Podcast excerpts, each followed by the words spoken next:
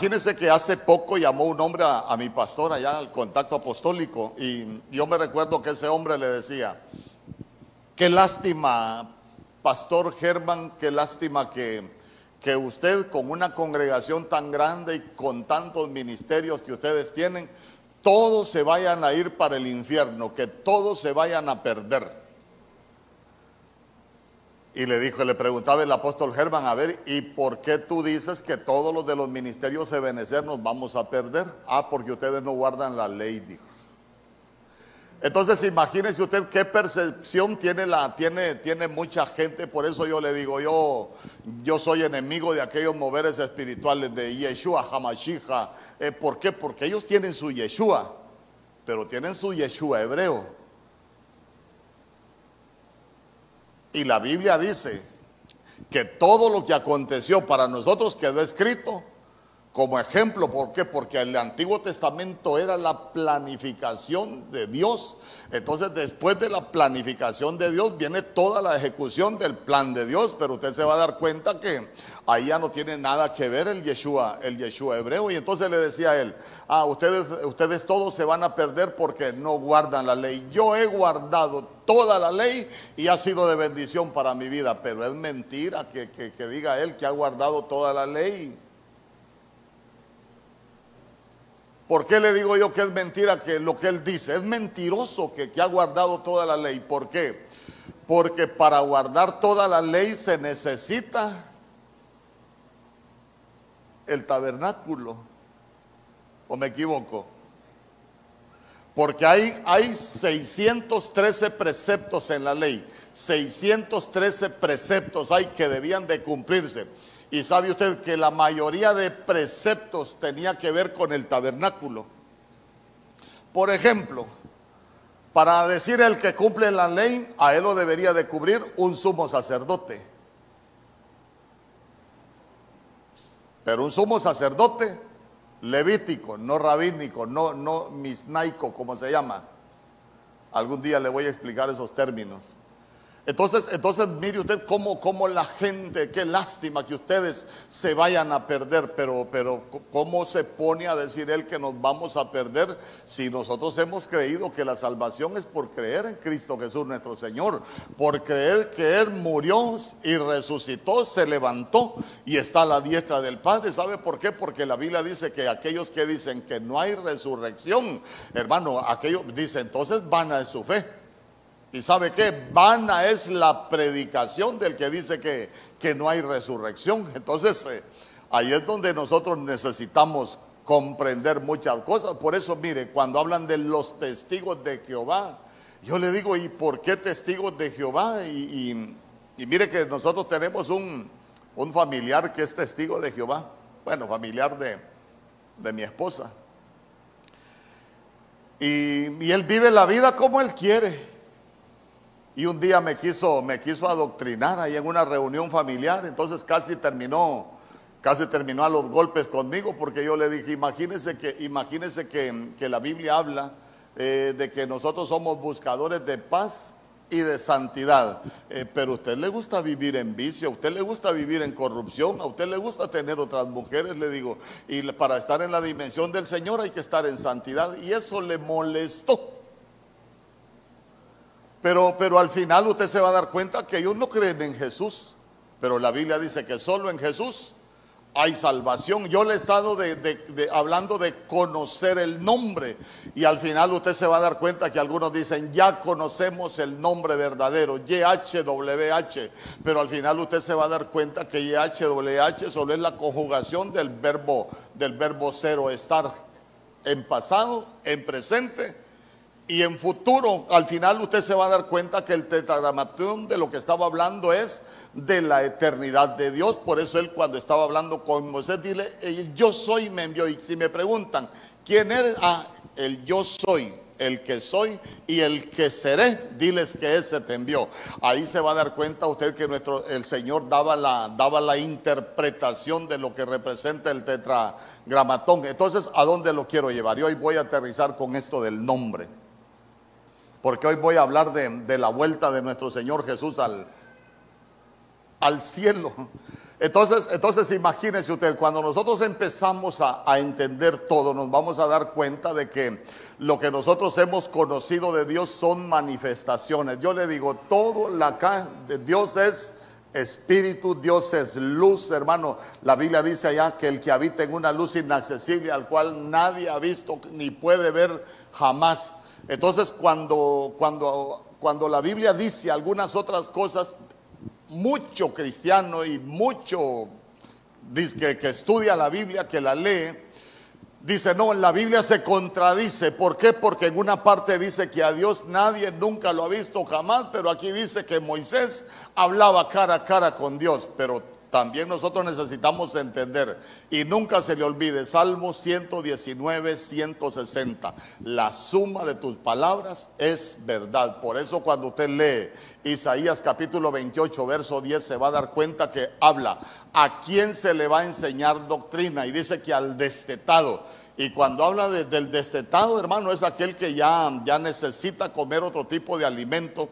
Y usted se va a dar cuenta que después dice, poquito aquí, poquito allá. Verso aquí, verso allá. Renglón aquí, renglón allá. Entonces, nosotros cuando, cuando agarramos un verso, le sumamos otro verso, agarramos una parte de acá, otra parte de la Biblia de allá, renglones por aquí, renglones por allá, usted se va a dar cuenta que, que nosotros vamos a ir entendiendo de todo lo que nos está hablando la, la Escritura. Entonces necesitamos también nosotros entender que la Biblia tiene sus cumplimientos.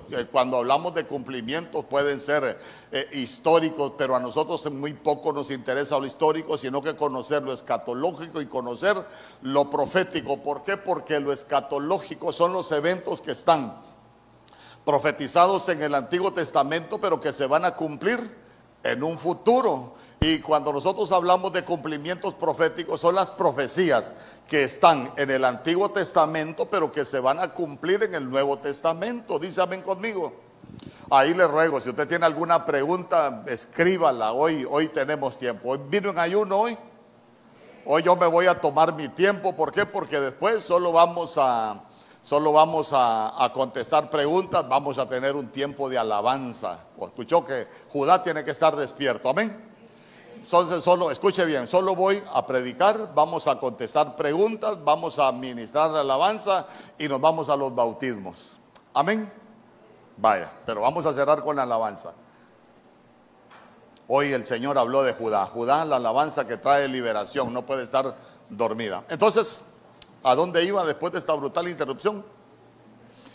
Los cumplimientos proféticos. Entonces, cuando nosotros vemos los cumplimientos proféticos, vea usted que algunos dicen, no, que Jesús solo aparece en el Nuevo Testamento. Perdóneme, el Jesús en el que usted y yo creemos no solo aparece en el Nuevo Testamento. Para eso nosotros necesitamos conocer las Escrituras. Por ejemplo, cuando habla de los nombres, dice, ay, será su nombre, admirable consejero, príncipe de paz. ¿Se recuerda? Y, y usted lo encuentra en toda la Biblia. Por ejemplo, cuando, cuando el ángel de Jehová dice que vino a, a, darle la, a darle el mensaje a la mujer de Manoa, ¿se recuerda? Jueces capítulo trece, que, que iba a tener un niño.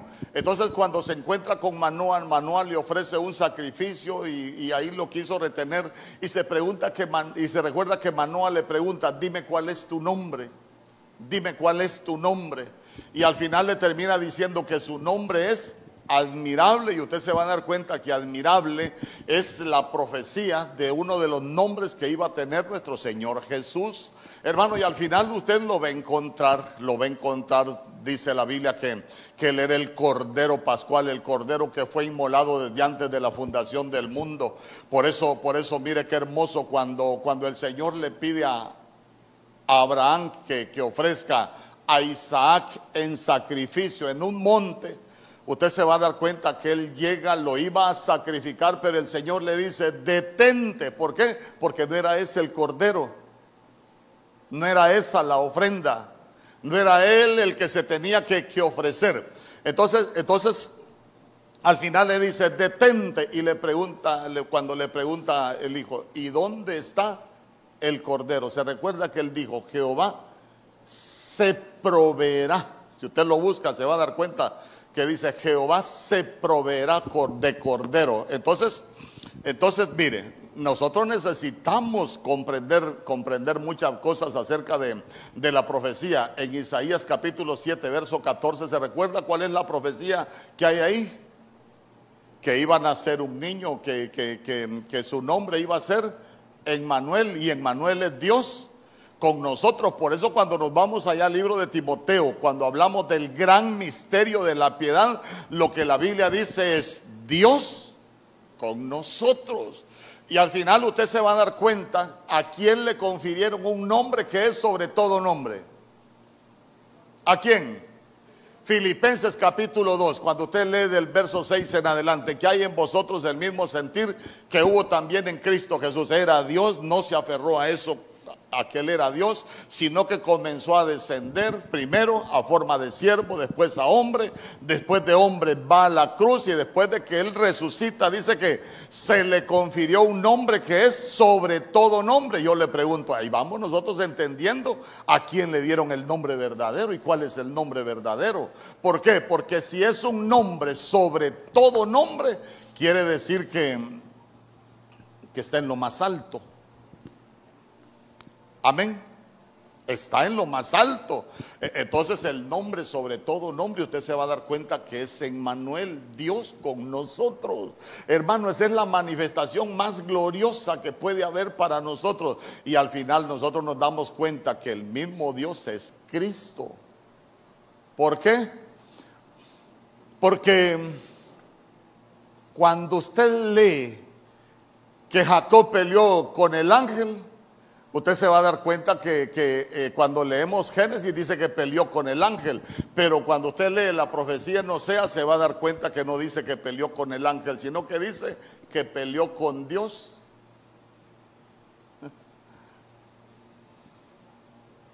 Entonces, entonces al final nos damos cuenta que, que Jesús es Dios. Dice amén conmigo. Por eso, por eso vamos entendiendo algunas cosas. El Padre y yo una cosa somos. ¿Por qué? Porque si usted se tiene que ir a Juan capítulo uno, donde la Biblia dice que en el principio era el verbo, y el verbo estaba con Dios, y el verbo era Dios, era Dios. Pero cuando usted baja sus ojos al verso catorce de Juan capítulo uno, se va a dar cuenta que dice que el verbo vino y tabernaculizó en nosotros. Dice que el verbo se hizo carne. Entonces, ¿qué es lo que nosotros conocemos cuando, cuando estamos viendo a Jesús? Estamos viendo una manifestación de Dios en la tierra. Por eso cuando se encuentra con Felipe el evangelista, muéstranos al Padre y te creemos. ¿Qué le contestó nuestro Señor Jesús? ¿Ah? Cuando, cuando, cuando Felipe le dijo, muéstranos al Padre, que estaban allá aquellos, y le dijo, muéstranos al Padre y nosotros te creemos. ¿Qué le contestó nuestro Señor Jesús? ¿Hace cuánto tiempo estoy con ustedes y todavía dices, muéstranos al Padre? ¿Y qué le estaba diciendo? Si el que me ve a mí está viendo al Padre. ¿Por qué? Porque estaba hablando de, estaba hablando de una manifestación de Dios. Entonces, mire, yo, le, yo le, le he dicho algunas cosas, y hoy como vino vacío de las cosas del mundo, se las voy a volver a repetir. Nosotros tenemos la idea de que, de que bueno, nosotros no, muchos tienen la idea de que el Señor vino y engendró a, a María en una relación normal, y que después de ahí nació nuestro, nuestro Señor Jesús. Usted se va a dar cuenta que no es así. ¿De qué dimensión vino? Vino el que engendró a María. ¿Ah? El Espíritu vendrá sobre ti y te cubrirá, le dijo, y te cubrirá. Ah, entonces, entonces ahí nosotros entendemos que de esta dimensión es donde vino el, el engendramiento. Entonces hay que entender también muchas cosas del engendramiento, pero, pero, pero no quiero detenerme en eso, porque si no, no vamos a terminar, y, y va a ser como aquel día que nos fuimos como a las cuatro de la tarde del ayuno. Entonces sí quiero dejarle eso en su corazón, hermano, que, que la salvación es por haber creído en nuestro Señor Jesús. Amén. Es que, es que a veces, a veces hay cosas que como que se nos han quedado. Por ejemplo, por ejemplo, ¿quién es el Padre de las almas? ¿Quién es el Señor de las almas? ¿Se recuerda que se lo enseñé el martes? Jehová, y él dijo, todas las almas son mías, tanto la del Padre como la del Hijo. El alma que pecare, esa morirá. Ya, ya lo vamos a, a volver a repetir con lo que estudiamos el, el, el martes, para que, para que nos vayamos seguros de lo que nosotros estamos aprendiendo, de lo que hemos conocido. ¿Sabe por qué? Porque hoy mucha gente, usted se va a dar cuenta que un día creen en Jesús como Señor y Salvador, que tuvieron la revelación, que tuvieron sueños, que el Señor les reveló, que tenían que aceptarlo, y el segundo día andan creyendo que Jesús no es Dios, que, ni que Jesús es el Salvador, sino que ya creen en, en el Jesús de los hebreos, en el Yamashiach, hermano, y, y ya, ya, el Jesús griego ese ya no sirve. Eh, el Jesús del Nuevo Testamento, es más, el Nuevo Testamento para muchos que son de los que se dicen ser judíos, que, que habla la Biblia en Apocalipsis dos y tres, eh, de los que se dicen ser judíos y no lo son, de, ellos ya dicen que el Nuevo Testamento no debería de leerse. ¿Por qué? Porque se quedaron en el antiguo pacto. Pero nosotros no estamos en el antiguo pacto, nosotros estamos en el nuevo pacto. Dice amén conmigo. Estamos en el mejor pacto, establecido bajo mejores promesas. ¿Por qué? Porque antes había que cumplir la ley para obtener muchas cosas en Dios. Para nosotros es creer en el que vino a cumplir la ley, Cristo Jesús nuestro Señor. Y es más, quiero, quiero desarraigarle esa creencia también, que nuestro Señor Jesús cumplió la ley. Porque algunos creen, ah, la ley, la ley ya quedó abolida porque nuestro Señor Jesús cumplió la ley. Mire, hay preceptos en la ley que nuestro Señor Jesús no los pudo cumplir. Oiga bien, no los pudo cumplir. Así, si nosotros hablamos de cumplirlo, no los pudo cumplir. Porque le voy a poner un ejemplo. La Biblia dice eh, que la mujer en los días de su menstruo no podía entrar al tabernáculo de reunión. Eso no lo pudo cumplir nuestro Señor Jesús. ¿Por qué? Porque no menstruaban, no era mujer. Cuando la Biblia habla de que nuestro Señor Jesús vino, Él dijo, no penséis que yo he venido a abrogar la ley y los profetas, sino que yo vine a cumplir la ley. Esa palabra cumplir es una palabra que en el griego se escribe pleró, pleró. Y pleró lo que significa es rellenar un hueco. Oiga bien, rellenar un hueco. Hasta me voy a bajar para rellenar ese hueco, porque quiero que me mire de cerca. El pastor Mario me lo enseñó. Y que, na, y que, y que si alguien dice lo contrario, usted sabe que yo se lo enseñé. ¿Cuál, cuál fue el hueco que vino a rellenar nuestro Señor Jesús? La misericordia. ¿Se recuerda usted Juan capítulo ocho? Le llevan una mujer que fue hallada en el pleno acto de adulterio. Vaya Jesús, la ley de Moisés dice que esta mujer debe de morir apedreada. ¿Y tú qué dices? ¿Le contestó nuestro Señor Jesús?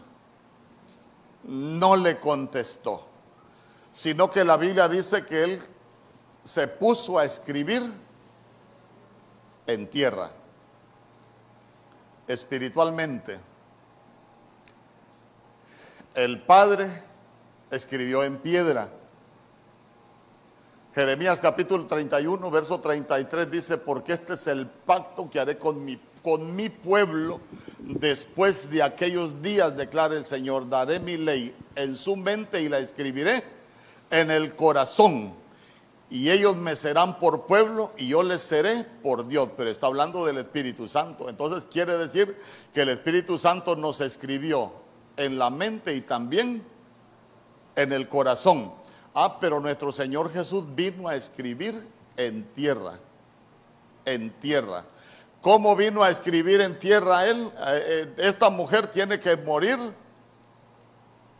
apedreada. A ver, el que esté libre de, de pecado, que tire la primera piedra. Entonces él vino a escribir en tierra. Ahora bien, ahora bien,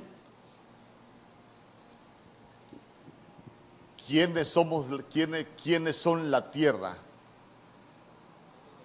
¿Quiénes son la tierra? Nosotros. Nosotros somos la tierra. A ver, ¿de qué nos hicieron? De polvo, de la tierra. ¿Y sabe qué es lo más tremendo? Escuche bien, escuche bien. Del polvo de la tierra.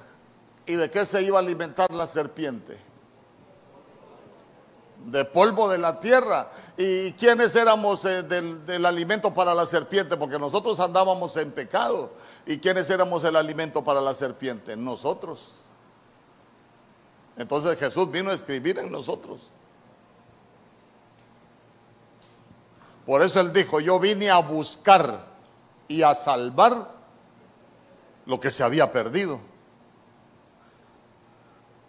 Porque nosotros creímos en Jesús para salvación. A ver, ¿alguien tuvo alguna experiencia bonita, algún sueño para aceptar a Jesús?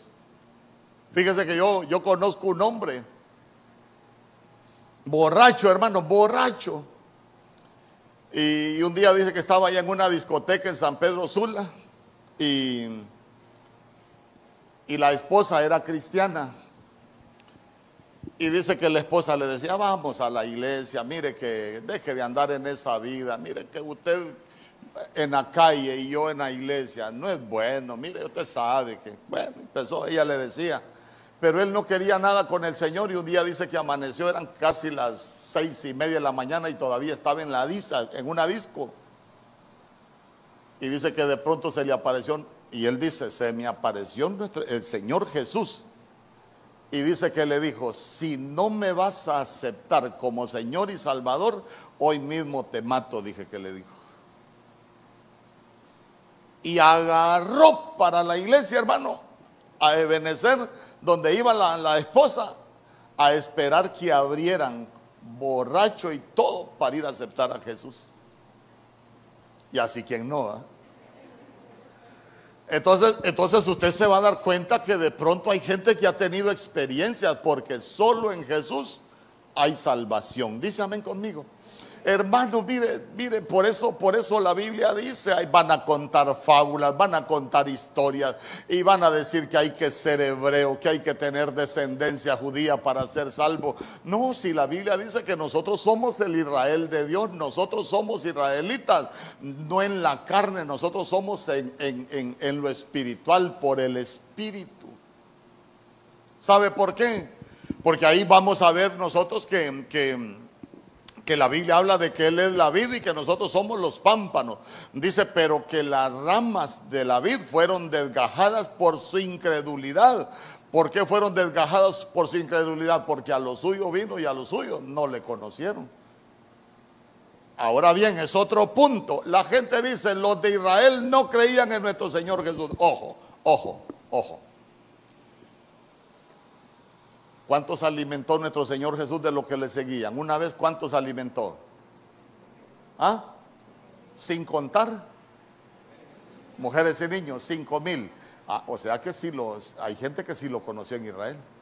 Y la, la segunda vez, ¿cuántos eran de los que andaban detrás de él? Siete mil, sin contar mujeres y niños. Ojo, ojo. No le reconocieron como rey. No le reconocieron como sumo sacerdote, no le reconocieron como Salvador, pero ellos lo están esperando, lo están esperando, ellos están esperando que el Mesías venga a salvarlos, pero, pero cuando Él vino no le reconocieron.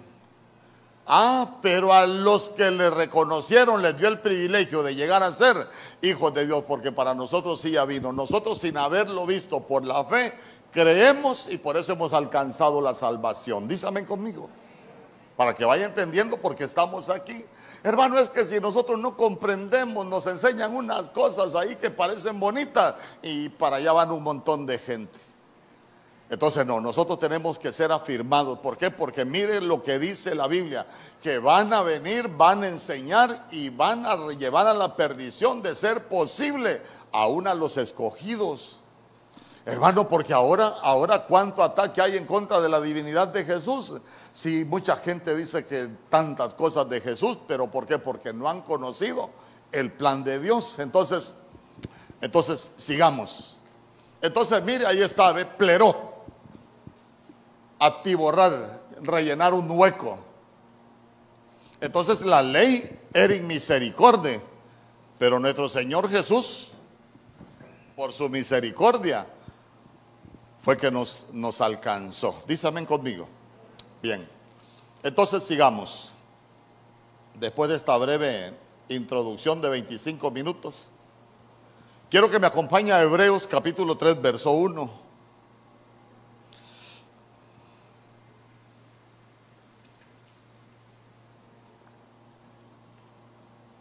Hebreos capítulo tres, verso uno.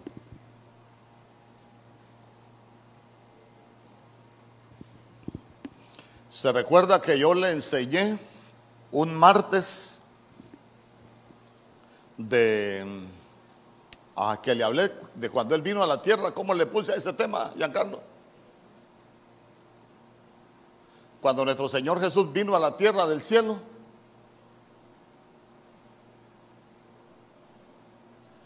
es que tengo el título porque mi pastor predicó precisamente ese martes de viajando a la tierra. Viajando a la tierra. Hebreos capítulo tres, verso uno.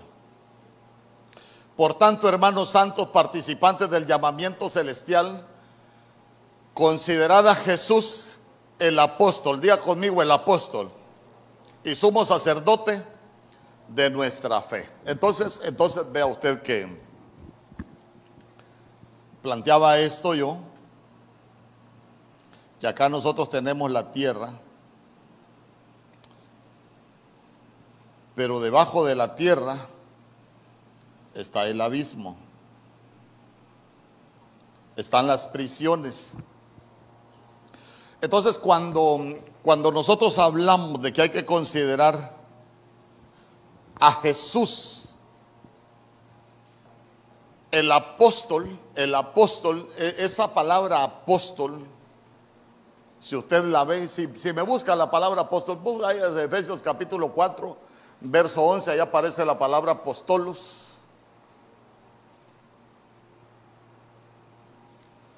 Quiero, quiero que vea usted lo que significa apóstol. Es que la gente a veces, mire, criterios y, y, y conceptos mal interpretados. A veces la gente, la gente tiene, abre una iglesia y cree que por eso es apóstol. En una iglesia predican una cosa, él predica otra, y hay gente que predica iglesias para andar recogiendo diezmos y ofrendas y creen que por eso son apóstoles. No es eso, no es eso.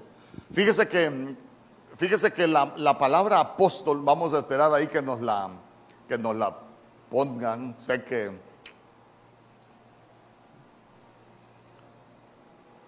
algún día vamos a comprar un programa donde, donde uno dice algo y automáticamente aquí la busca y aquí se pone. Entonces, mire, no, apóstol. Es apóstolos. Ese es jo, me parece a, a, a San Nicolás, jo, jo, jo, jo, jo.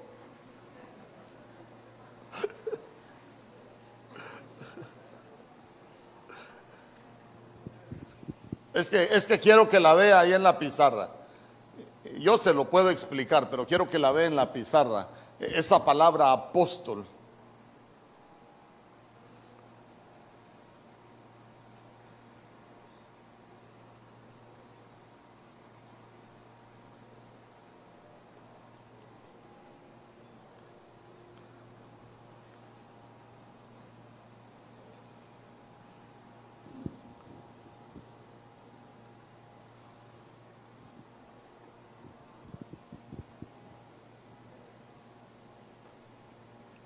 Me avisa cuando esté. Es que hay cosas, hay cosas bien. ¿Quiénes no vinieron el martes? ¿Y por qué no vinieron?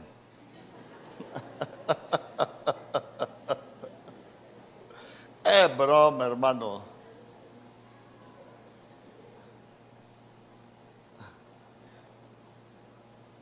Es la griego seis cincuenta y dos. Ahí está. Apostolos. Entonces, mire, la palabra apóstol es apostolos. Y quiero, quiero que note algo. Mire, mire qué importante. ¿Por qué? Porque dice que es delegado. Y delegado es alguien que, imagínese usted, por ejemplo, yo le digo a la hermana Ceci, a usted le voy a delegar la intercesión, pero la hermana Ceci no puede venir a hacer lo que ella quiera. ¿Por qué? Porque la hermana Ceci se vuelve una representante mía en intercesión y tiene que hacer las cosas como a mí me gustaría que se hicieran, porque ella no es independiente, es una delegada nada más. Amén. Por eso es que vaya entendiendo cuando, cuando, cuando dice que apóstol era delegado, y estamos hablando de nuestro Señor Jesús.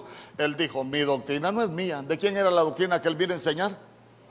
Ah, esta doctrina no es mía, esta doctrina es la, la de mi Padre, dijo. ¿Por qué? Porque él no viene a enseñar su doctrina. Amén. Ya, ya entiende más o menos eso de, de delegado. Bueno, pero también dice que es embajador del evangelio. Entonces, cuando cuando nosotros vemos de eso de, de embajador de, del evangelio, eh, imagínense los, los, proto, los protocolos en la tierra, por ejemplo. Ay, hermano, yo casi no me agacho porque no sé si me voy a parar.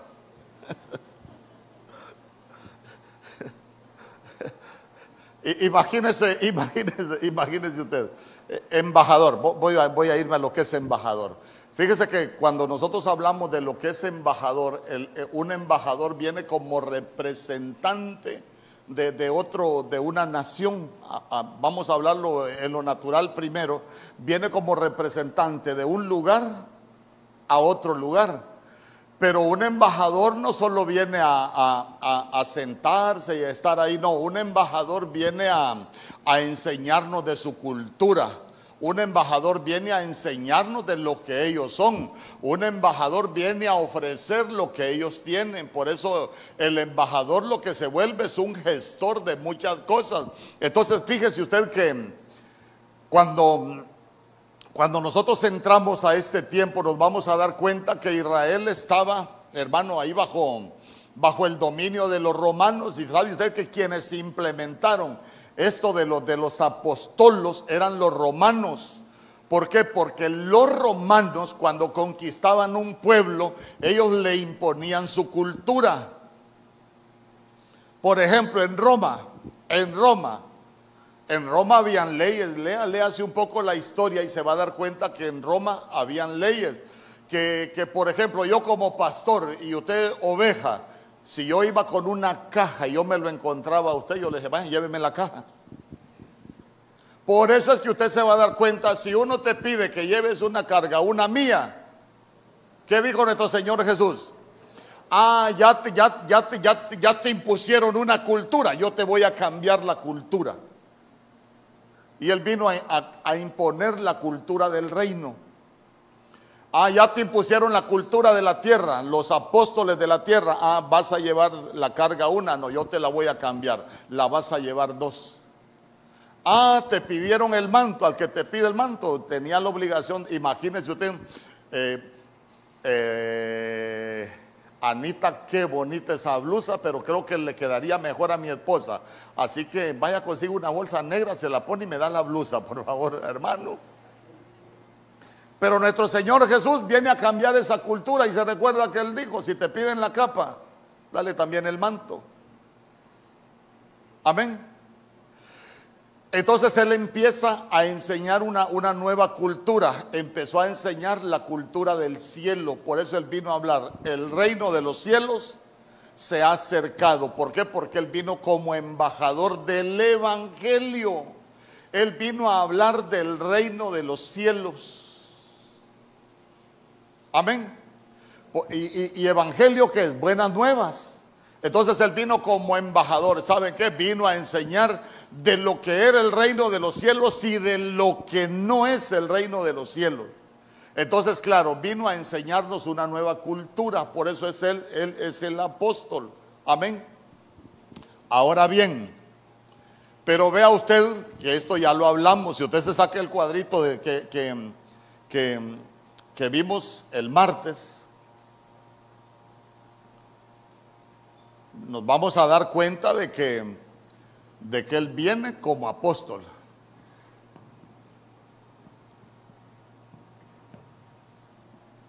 Para la tierra. Entonces, mire.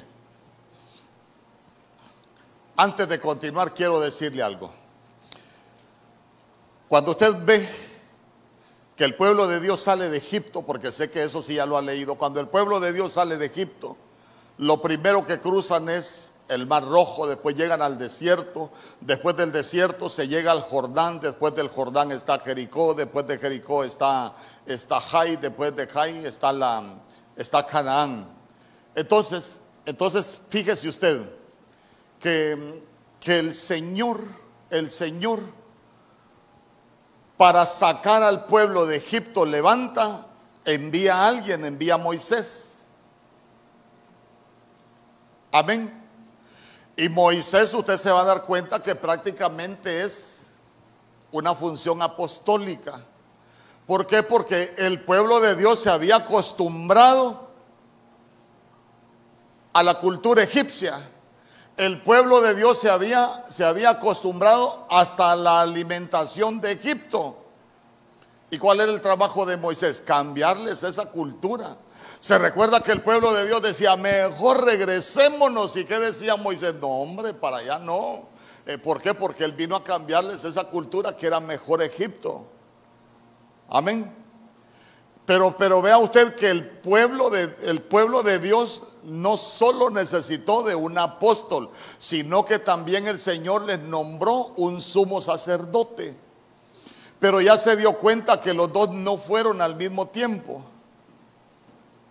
sino que uno fue antes del Mar Rojo y el otro fue después del Mar Rojo.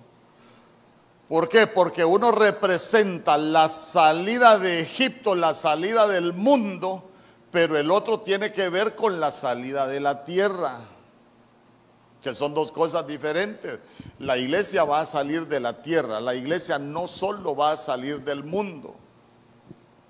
Por eso mire, a veces los cristianos, yo le digo, no se torture. A veces hay cristianos, eh, pastor, y si fulano de tal anda en pecado, ¿será que, será que se salvó? Si se murió, ¿será que no se salvó? Si a usted no le toca decidir, ni a mí, quién se salva o quién no se salva, uno solo aprende.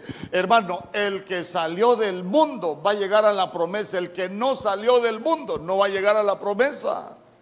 Sencillo. Amén. El que salió de, del que va a salir de la tierra, que va a llegar a la promesa, es aquel que salió de, que salió de, de, de Egipto, que salió del mundo. Porque donde nosotros vemos eso con la mujer de Lot es otro ejemplo. ¿Por qué? Porque la mujer de Lot, ella salió de Sodoma, pero Sodoma no salió de ella. ¿Por qué? Porque iba viendo para atrás. No hay que ver para atrás, no hay que ver para atrás, no hay que ver para atrás. ¿Por qué? Porque el ver para atrás quiere decir que uno no ha salido de allá. Amén. Entonces, vamos, vamos. Y quiero que, que note ese detalle. El Señor nombró una, un apóstol que era, si lo vemos de esta manera, Moisés, y el sumo sacerdote que era, que era Aarón. Entonces, mire. Nuestro Señor Jesús vino como apóstol, vino como embajador, vino a cambiar esa cultura. Se recuerda que hablamos que Él vino del cielo a la tierra, acá, como, sumo, como, como apóstol. Y eso es lo que nosotros leíamos. ¿Dónde leíamos eso? Que Él vino del cielo a la tierra como apóstol. ¿Ah? No, Filipenses capítulo dos, del verso seis en adelante. En Hebreos capítulo tres, verso uno dice: considerad a Jesús como el apóstol y sumo sacerdote de vuestra fe. Pero cuando hablamos de que Él vino del cielo a la tierra, lo hablamos en Filipenses capítulo dos. Se recuerda que Él dice que Él era Dios, pero que Él no se aferra a ser Dios, sino que se despojó de sus atributos. Hasta le, le expliqué que esa es una palabra que aparece solo una vez en la Biblia, eso despojarse, porque es algo que, que se conoce como la kenosis de Cristo. Él se despoja de sus atributos divinos y no viene como Dios, sino que viene como hombre. Por eso es que nosotros necesitamos entender muchas cosas de cómo, cómo se le trataba a nuestro Señor Jesús, porque mientras no entendamos eso, se va a hacer difícil comprender algunas cosas. Por ejemplo, a nuestro Señor Jesús, cuando Él, cuando él nace de, de mujer, le llamaban hijo de hombre, según se creía, dice la Biblia, de José y María. Amén, según se creía. Ah, pero hijo de hombre, pero usted se va a dar cuenta que a medida Él empieza a caminar en el ministerio en la tierra, Él fue cambiando, Él fue cambiando de estatus. ¿Por qué? Porque después ya no le decían hijo de hombre, sino que le decían hijo de David. Hijo de David, ten misericordia de mí. Y ya le llamaban hijo de David. ¿Por qué? Porque Él es rey. ¿Por qué? Porque se estaba cumpliendo la profecía. ¿Por qué? Porque Él dice allá en el libro de, de, de, de Zacarías que del, de, y, y, en, y en Isaías capítulo once que del tronco de Isaí iba a levantar un renuevo, hermano. Pero del tronco de Isaí usted sabe que, que nace David, y por eso a Él le llamaban hijo de David, o sea, de la misma genética de David, de la misma genética de rey. Pero después le llamaban hijo de Abraham. Pero ¿por qué después le llaman hijo de Abraham? Por la fe. Amén. Pero no solo le llaman hijo de Abraham, sino que después nos encontramos con aquella revelación hermosa que tiene Pedro cuando él les está preguntando: a ver, ¿quién dicen los hombres que soy yo? Ah, y le empiezan a contestar los apóstoles. Unos dicen que eres profeta, otros dicen que eres Elías, y le empiezan a ver, a ver, ¿y ustedes quién dicen que es el Hijo del Hombre? Y ahí es donde Pedro le dice: verdaderamente tú eres el Hijo del Dios Altísimo. ¿Por qué? Porque él tuvo que evolucionar primero como hijo de hombre, hijo de David, hijo de, de Abraham, y después hijo de Dios. Ya había recuperado su genética. Por eso yo le explicaba lo que la Biblia habla en, en el libro de Juan capítulo diecisiete. ¿Por qué? Porque en Juan capítulo diecisiete, allá por el verso diez, usted se va a dar cuenta que nuestro Señor Jesús decía: cuando yo estaba con ustedes en el mundo. Y yo le pregunto: ¿y dónde estaba nuestro Señor Jesús? Si me lo puede poner ahí, por favor. Juan capítulo diecisiete, allá por el verso diez. Mire, mire qué detalles los que tiene la Biblia.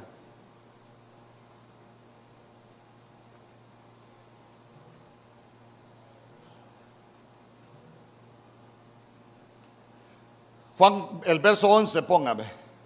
Y el verso doce. Juan capítulo diecisiete, verso once y verso doce. Entonces vaya captando usted algunas cosas, porque la gente dice: bueno, cuando estaba con ellos en el mundo. ¿Y a dónde estaba nuestro Señor Jesús? Si ni tan siquiera lo había entregado Judas. Juan capítulo diecisiete, verso once. Si alguien lo tiene, que me lo lea ahí, por favor.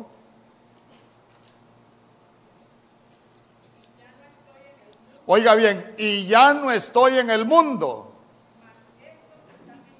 mas estos están en el mundo, y yo voy a ti. Ahí está hablando él que él va al Padre, y él dice: ya no estoy en el mundo. Pero, pero, pero mire usted qué tremendo. Mire usted qué tremendo. Juan capítulo diecisiete. ¿Alguien tiene una, una Reina Valera mil novecientos sesenta? Ahí está. Y ya no estoy en el mundo. Hermano, pero lo que yo le quiero dejar en su corazón es que ahí ni todavía lo han, lo han, lo han arrestado. En Juan capítulo dieciocho es cuando lo arrestan y en el diecinueve es cuando lo crucifican. Pero note usted, ya no estoy en el mundo. ¿Y dónde estaba? Y el verso doce, mire lo que dice. Ahí está orando, ahí es la oración, es una de las oraciones más tremendas de nuestro Señor Jesús. Mire lo que dice. Cuando estaba con ellos en el mundo, yo los guardaba en tu nombre. A los que me diste, yo los guardé y ninguno de ellos se perdió, sino el hijo de perdición, para que la escritura se cumpliese. Pero quiero dejarle bien marcado esto. Ni tan siquiera estaba capturado. ¿Y por qué le está diciendo cuando yo estaba con ellos en el mundo? Porque él ya estaba listo para volver al cielo. La kenosis, de lo que él se había despojado, ya había recuperado sus atributos. Por eso usted se va a dar cuenta que después de que lo arrestan, eh, ¿qué le dijo aquel? Eh, eh, tú eres rey, le dijo. Tú lo has dicho, le dijo. ¿Te recuerda? Tú eres rey. Ah, tú lo has dicho. Yo no he dicho que soy rey. Yo para esto he venido, pues tú lo has dicho. Y cuando lo crucificaron, ¿qué le pusieron? El rey de los judíos. ¿En qué idioma se lo pusieron? En griego, hebreo y arameo. Por eso es que, por eso es que usted se va a dar cuenta que, que el ladrón que estaba crucificado dice que, dice que acuérdate de mí cuando vengas en tu reino. ¿Por qué? Porque él tuvo la interpretación y tuvo la revelación del, de la comisión de Jesús acá en la tierra. Ah, de cierto, de cierto te digo hoy que tú estarás conmigo en el paraíso. Pero usted se va a dar cuenta, mire, hay pasajes hermosos en la Biblia. Y, y ya que estamos hablando de esto, se los voy a recomendar para que nadie lo, lo mueva de lo que hemos aprendido. Por ejemplo, en, en Lucas capítulo nueve, cuando nuestro Señor Jesús va camino a Jerusalén a celebrar la Pascua, cuando usted lee del verso cincuenta en adelante, se va a dar cuenta ya por el verso cincuenta y uno, que dice que, que nuestro Señor Jesús quiso pasar por Samaria, pero los samaritanos no lo dejaron entrar. ¿Y, y por qué no lo dejaron entrar? Porque dice que en su rostro se le notaba que él iba para Jerusalén. ¿Y, y qué se le notaba en su rostro que él iba para Jerusalén? Él había dicho, yo tengo que ir a Jerusalén y tengo que morir, tengo que ser crucificado allá. Por eso es que Pedro le dijo, no, Señor, no tienes que ir, no tienes que hacer esto contigo. ¿Y qué le contestó nuestro Señor Jesús? Apártate de mí, Satanás, le dijo. Amén. Pero yo quiero que note usted cómo hablaba nuestro Señor Jesús cuando estaba con ellos, pero si aquí estaba. Lo que yo le quiero, lo que yo le quiero explicar es que él ya había recuperado sus atributos. Él, como quien dice, ya estoy listo para volver al cielo. Por eso en Juan catorce, cuando está hablando con sus discípulos, yo me tengo que ir, yo los tengo que dejar. Pero donde yo voy ahorita, ustedes todavía no pueden ir. ¿Por qué? Ah, porque yo subo a la casa de mi padre a preparar morada. Pero ya se dio cuenta cómo hablaba él. Esas cosas tenemos que aprenderlas para que vayamos entendiendo. Y sabe qué, que nada nos mueva de, de, lo que hemos, de lo que hemos creído. Entonces sigamos. El ministerio. Él fue enviado de Dios a los hombres, ¿verdad?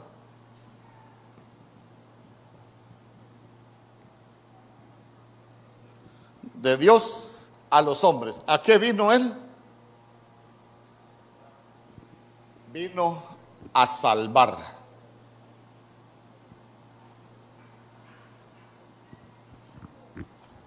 Hasta el nombre que le dieron, Jesús. ¿Y qué significa Jesús? Salvador. Salvación, porque él vino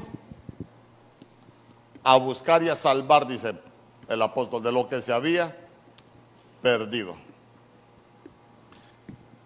Vino por encarnación.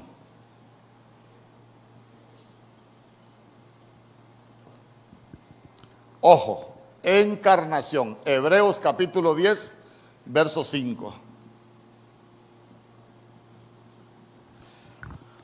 Oiga bien, no es lo mismo hablar de encarnación que de reencarnación.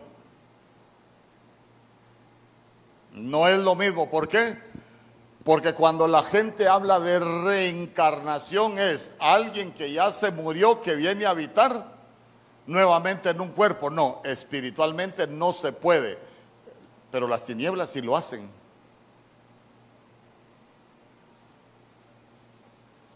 Oiga bien, oiga bien, en el orden de Dios no se puede, pero las tinieblas sí lo hacen. ¿Por qué? Porque cuando nosotros morimos en Dios, el cuerpo vuelve al polvo, el alma, si morimos en Dios, al seno de Abraham, y el espíritu, la Biblia dice que vuelve a Dios, quien lo dio. ¿Por qué le digo que las tinieblas sí los pueden? Porque ellos, como vasos, invocan espíritus que vienen a las personas y hablan y predicen el futuro. Y dicen muchas cosas. Y ellos, y mira, hay tan, bueno, mejor ni le, ni le sigo diciendo. Pero nuestro Señor Jesús, se lo repito, Él vino por encarnación. ¿Por qué? Porque en Hebreos capítulo diez, verso cinco, Él dice que el Padre ya de los sacrificios no se agradó, sino que le dijo, Padre, prepárame un cuerpo. Y le prepararon un cuerpo y Él vino. Y eso es lo que dice Juan capítulo uno, verso catorce, que el verbo vino y se hizo carne. El verbo vino y se hizo carne. Entonces quiere decir que el verbo se encarnó, tomó un cuerpo de carne. Entonces, en, cuando Él viene, viene como unigénito. ¿Dónde la Biblia dice que vino como unigénito? Juan tres dieciséis. Por eso es que dice la Biblia, porque de tal manera amó Dios, que se recuerda que le dije, que le enseñé también, que no solo está hablando de, de, de la tierra, no solo está hablando de lo que nosotros conocemos como el mundo, sino que está hablando de todo lo que es cosmos, porque esa palabra cosmos en, en Juan tres dieciséis, lo que significa, esa palabra mundo en Juan tres dieciséis es cosmos. Entonces dice, porque de tal manera amó Dios al mundo que ha dado a su Hijo unigénito. Entonces, cuando Él viene, viene como unigénito. Vino a salvar, ya lo hablamos, y vino como cordero.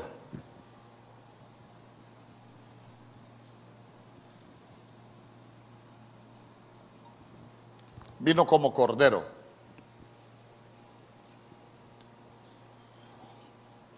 ¿Se recuerda cómo cuando la Biblia dice en Juan capítulo uno que Juan estaba bautizando en el Jordán? Y cuando había Jesús, ¿qué dijo? He ahí el Cordero de Dios que quita el pecado del mundo. Pero vea usted que nuestro Jesús ahí todavía no estaba listo para ir a la cruz. Escuche bien, ¿por qué no estaba preparado para ir a la cruz? Porque cuando Juan lo presenta como cordero, la palabra cordero, si más no me equivoco, es una palabra que se escribe amnos. Y cuando nuestro Señor Jesús es sacrificado como cordero, ya es una palabra que significa, que se escribe, arnión. Arnión. Porque este es ya un cordero maduro. Entonces, aprendimos también que nuestro Señor Jesús, su ministerio no llega hasta la tierra, porque después Él desciende a las partes más bajas. Amén. Por eso cuando Él resucita, que está allá con, que está con María, usted se recuerda que, que María no lo conocía, no lo reconoció. Y cuando el Señor le habló, que dice que María lo quiso tocar, nuestro Señor Jesús le dijo, María, no me toques porque todavía no he subido al Padre. Entonces, cuando usted se va al Antiguo Testamento, a los protocolos, cuando se ofrecía un cordero en el altar, el cordero no se tocaba con las manos. Usted ha escuchado, usted, usted lo ha leído, yo se lo enseñé también, que uno de los, de los implementos que estaba en el holocar del holocausto eran los trinches que llaman. ¿Por qué? Porque no se tocaba con las manos, porque era abominación al Señor tocar la ofrenda con las manos. Ey, María, no me toques porque todavía no he subido. Por eso cuando usted ve de los hijos de Elí, cuando usted lee la parte de las ofrendas, cómo ellos manejaban las ofrendas eh, con las manos, se va a dar cuenta que esa era una de las abominaciones que ellos cometieron en los protocolos para ofrecer ofrendas. Su oficio sacerdotal era, era malo. Entonces, ¿por qué todavía le, había dicho, le dijo que no lo tocara? ¿Por qué? Porque recuérdese que él vino a morir en la cruz, pero después de la cruz, él tenía que ir a las partes más bajas.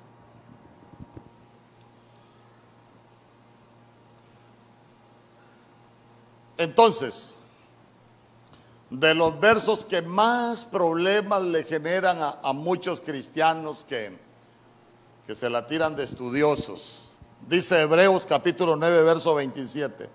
Entonces, como está, como tal... Entonces, tal como está establecido que los hombres mueran una sola vez y después el juicio. Hebreos capítulo nueve, verso veintisiete. Guárdese eso.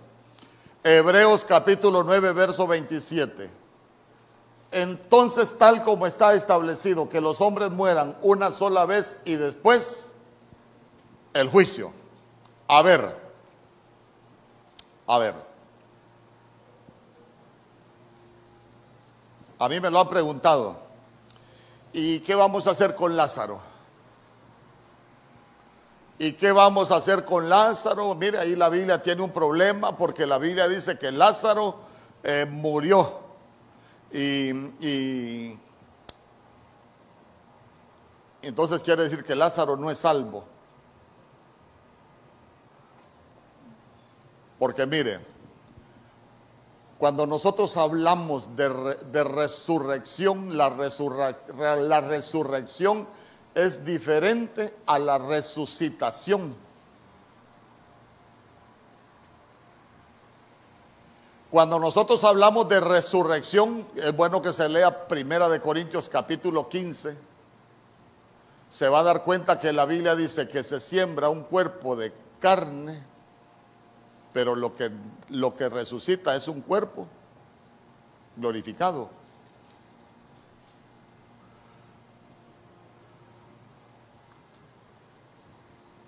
Cuando hay resurrección, hay transformación. Oiga bien, y escúcheme bien para, para lo que le voy a enseñar. Cuando hay resurrección, hay transformación. Y eso aplica para la venida de nuestro Señor, cuando nos vayamos con Él, pero también aplica para nosotros aquí en la tierra, ya se lo voy a explicar.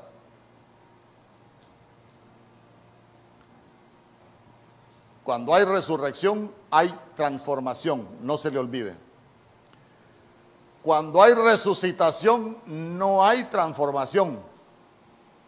Por ejemplo, uno de los grandes ejemplos y que representa un gran problema para muchos cristianos, cuando Lázaro muere, el, lo sepultan, y usted se recuerda y todo, lo, todo ya usted se lo sabe, nuestro Señor Jesús, Lázaro, ven fuera. Pero yo le pregunto, ¿Lázaro salió transformado o salió igual? ¿Ah? Lázaro sale atado de la tumba todavía. A ver, a este hay que desatarlo y hay que dejarlo ir. Él no salió transformado. Amén. Me voy a adelantar, me voy a adelantar. Daniel cuando estuvo en el, en el, en el cuando estuvieron allá en el horno, ¿qué se les quemaron? ¿Y cómo salieron? Salieron libres, salieron transformados. Esa es otra figura hermosa de lo que sucede en la transformación, en la resurrección. Y los otros que metieron al fuego, ¿cómo salieron? Se hicieron chicharrón. Amén. ¿Está, está, está captando conmigo? Mire, mire qué interesante esto. Ay, la Biblia está llena de figuras hermosas. Entonces, mire. Díganme los que se van a bautizar. ¿Sabe que usted que el bautismo significa muerte y resurrección para nosotros? ¿Por qué? Porque el entrar a las aguas dice que Colosenses capítulo dos verso once, nosotros hemos muerto y hemos resucitado. Dice que hemos sido muertos en el bautismo, pero también fuimos resucitados. ¿Por qué? Porque el entrar a las aguas lo que representa es morir. Y salir de las aguas lo que representa es resurrección. Ahora bien, cuando nosotros nos damos cuenta de que, de que en realidad morimos y hemos resucitado, y, y hemos ha habido re, una resurrección en nosotros. Ah, porque la Biblia dice que el que ha resucitado con Cristo busca las cosas de arriba. Entonces quiere decir que tiene que haber un cambio. Amén. Yo, ahora yo le pregunto, ¿será que algunos cristianos han resucitado después de haber estado muertos en pecado? No han resucitado, porque si siguen en pecado, la Biblia dice que la paga del pecado es muerte. Es muerte, hermano, aún cometiendo errores y todo lo que usted quiera y cometiendo pecados, pero uno ya sabe, el pecado mientras estemos en este cuerpo nos va a alcanzar, pero una cosa es que el pecado nos alcance y otra cosa es que el cristiano practique el pecado. Y uno, uno bien sabe que hay gente que practica el pecado, no es que el pecado lo alcanza. Mientras estemos vivos el pecado nos puede alcanzar. Pero una cosa es que, que la gente viva pecando, eso es que practique el pecado. Hermano, y voy a, voy, a voy a tratar de no ser grosero con usted, pero la Biblia lo dice, que el que practique el pecado, ¿de quién es? Ah, del diablo. La Biblia lo dice. ¿Se pueden cometer errores? Cualquiera puede cometer errores. Por eso es que la Biblia dice, siete veces cae el justo y aún de la séptima se levantará. Y usted se recuerda, ya predicamos de las caídas del justo. Entonces, entonces ya, ya nosotros nos damos cuenta cómo viene nuestro, nuestro Señor Jesús. Entonces ahora también nosotros necesitamos darnos cuenta que hay profecías para ir a estos lugares. Quiero que me acompañe al libro de Zacarías capítulo tres. Zacarías capítulo tres.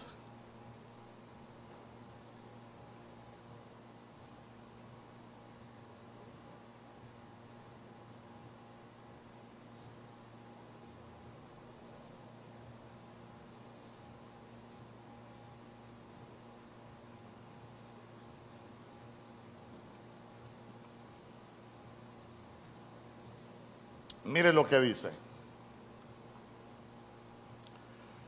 Entonces me mostró en el verso uno al sumo sacerdote Josué, que estaba delante del ángel del Señor, y Satanás estaba a su derecha para acusarle. Y el ángel del Señor dijo a Satanás: el Señor te reprenda, Satanás. Repréndale el Señor que ha escogido a Jerusalén. ¿No es este un tizón arrebatado del fuego? Entonces, mire, ya está hablando de un tizón que fue arrebatado del fuego. Y está hablando, de, está hablando de, de que hay un acusador, el diablo acusando, hermano, pero, pero ya hay alguien que también está, está intercediendo. Entonces, mire,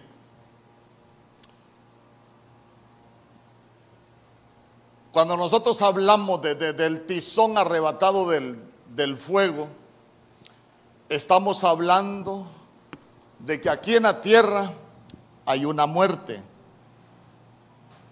Pero es la muerte, la primera, pongámosle, pero aquí hay una muerte segunda, hay una muerte segunda. Ay, hermano. Por ejemplo, Mateo capítulo veintiséis, verso treinta y ocho. Dice, Mateo capítulo veintiséis, verso treinta y ocho. Quiero que lo lea conmigo.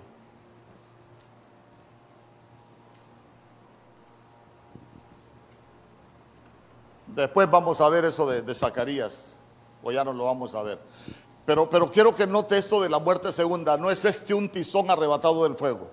Entonces, entonces estaba hablando de la profecía de nuestro Señor Jesús, que era el tizón arrebatado del fuego. ¿Por qué? Porque Él fue a las partes más bajas. Amén.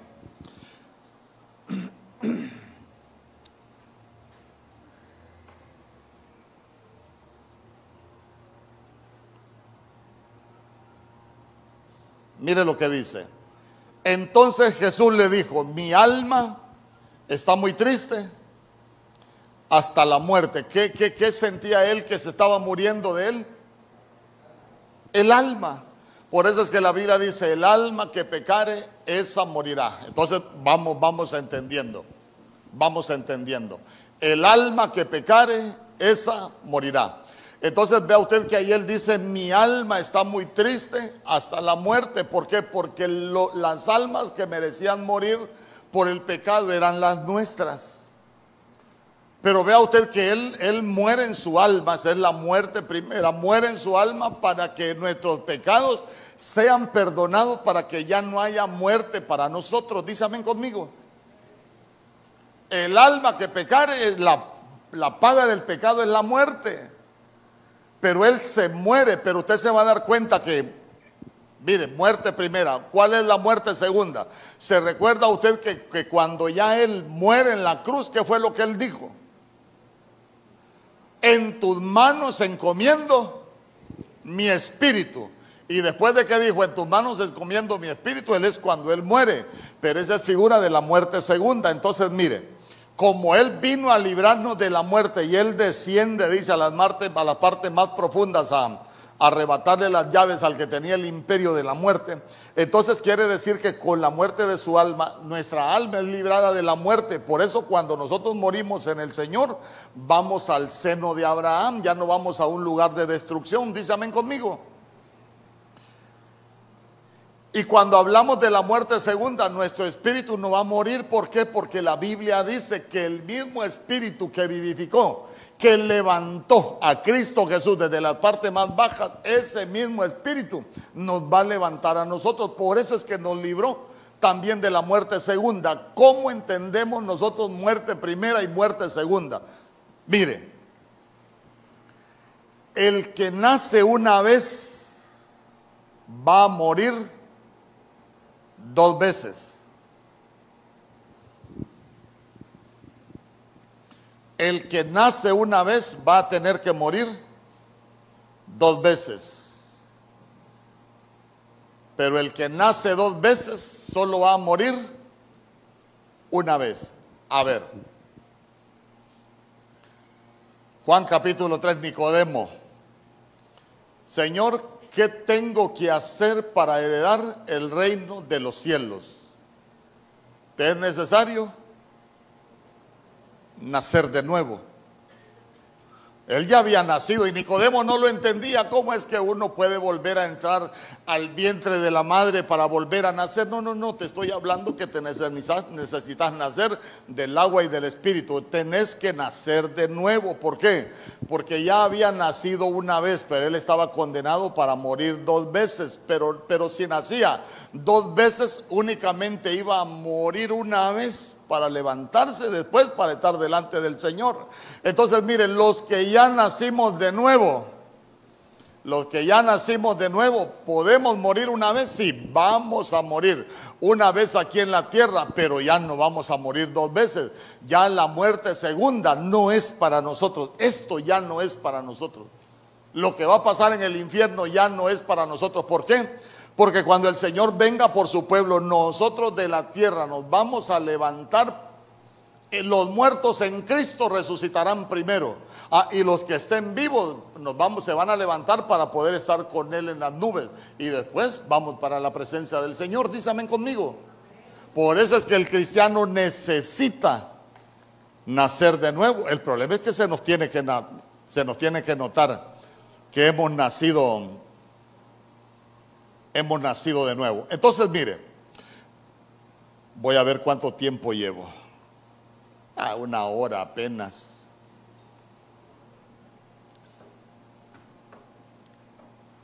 Entonces vamos, sumo sacerdote.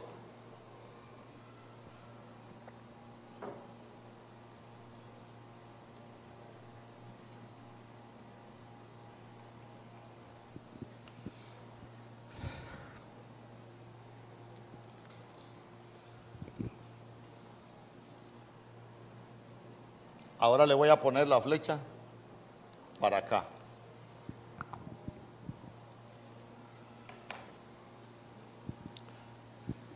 Escuche bien. Nuestro Señor Jesús a María le dijo que no lo tocara porque no había subido al Padre. Pero usted se recuerda que a los ocho días dice que nuestro Señor Jesús se le aparece a sus discípulos y cuando llega donde estaban reunidos lo que les dijo fue paz a vosotros. Entonces ese paz a vosotros era, era las palabras que el sumo sacerdote expresaba cuando entraba al tabernáculo, hermano, llegaba hasta el lugar santísimo después de ofrecer ofrendas en el atrio. Llegaba al lugar santísimo, se presentaba delante del Señor a interceder por el perdón de los pecados del pueblo y el Señor allá le respondía. Entonces cuando el sumo sacerdote venía del lugar santísimo, llegaba hasta el atrio, se paraba a las puertas del atrio y le gritaba al pueblo, paz a vosotros. Entonces el pueblo lo que entendía es que cuando el sumo sacerdote les decía paz a vosotros era la ofrenda que ofrecimos al Señor le fue agradable y fueron perdonados nuestros pecados. Entonces cuando, nuestros, cuando usted ve esa frase que nuestro Señor Jesús se presenta delante de ellos y les dijo paz a vosotros, lo que les estaba diciendo es, ¿saben qué? La ofrenda que yo ofrecí en esta cruz, yo me ofrecí como ofrenda, eh, fue aceptada como el Padre, fue aceptada por el Padre. ¿Saben qué? Eh, fue buena la ofrenda. Por eso usted se va a dar cuenta que ¿quién era el incrédulo? Tomás. Ahora sí, mira, yo soy la ofrenda. Toca lo que me hicieron para que esa ofrenda fuera aceptada. Mira, mete, mete, tu, mete tu dedo aquí en, en las heridas. Entonces, entonces mire qué, qué, qué impresionante. ¿Por qué? Porque con ese pasa a vosotros ya cambia de oficio. Ya no es apóstol, ahora es sumo sacerdote. Pero ya se dio cuenta que es sumo sacerdote después de resucitado. Por eso le dije yo, por eso le explicaba. Moisés fue apóstol antes de salir de Egipto. Pero a Aarón lo nombran apóstol después de que salen de Egipto. Entonces nuestro Señor Jesús viene como apóstol cuando viene al mundo, pero cuando ya se va del mundo ya no se va como apóstol, sino que se va como sumo sacerdote. Entonces, entonces vea usted algunas de las cosas que hace el sumo sacerdote. Ya no es del cielo a la tierra, sino que es sumo sacerdote. Del cielo, perdón, es sumo sacerdote de la tierra al cielo.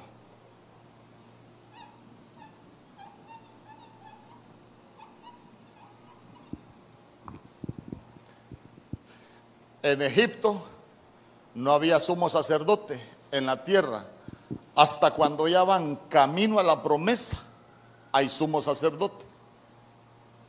Amén.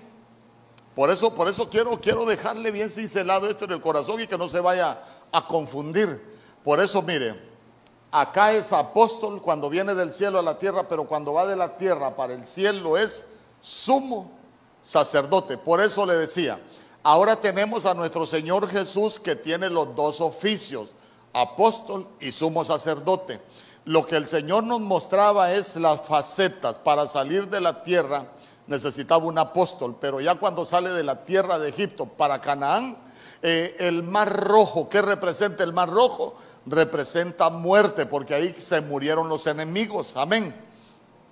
Entonces mire que después es sumo sacerdote, cuando nosotros lo vemos. Por eso es que Romanos capítulo diez verso cuatro dice: todo el, todo el Antiguo Testamento, todo el Tanaj apunta al Mesías.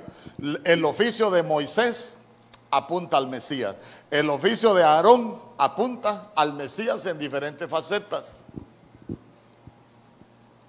Entonces, acá vino como unigénito. ¿Cómo regresa él al cielo? Ah, ya regresa como primogénito, qué bueno.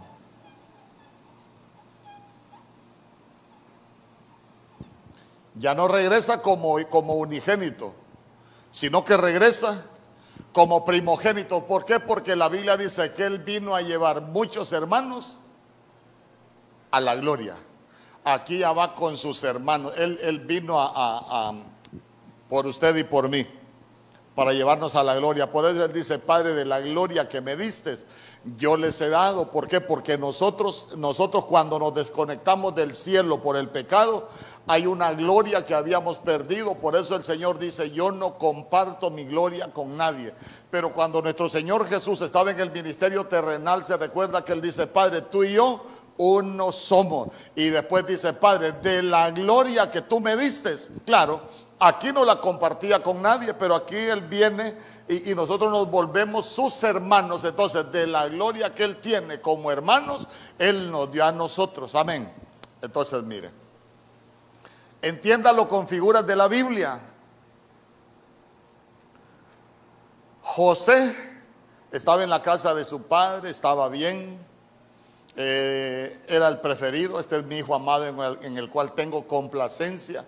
Pero se recuerda que José tiene que ir a la cárcel, tiene que ir a la cisterna, tiene que ser maltratado.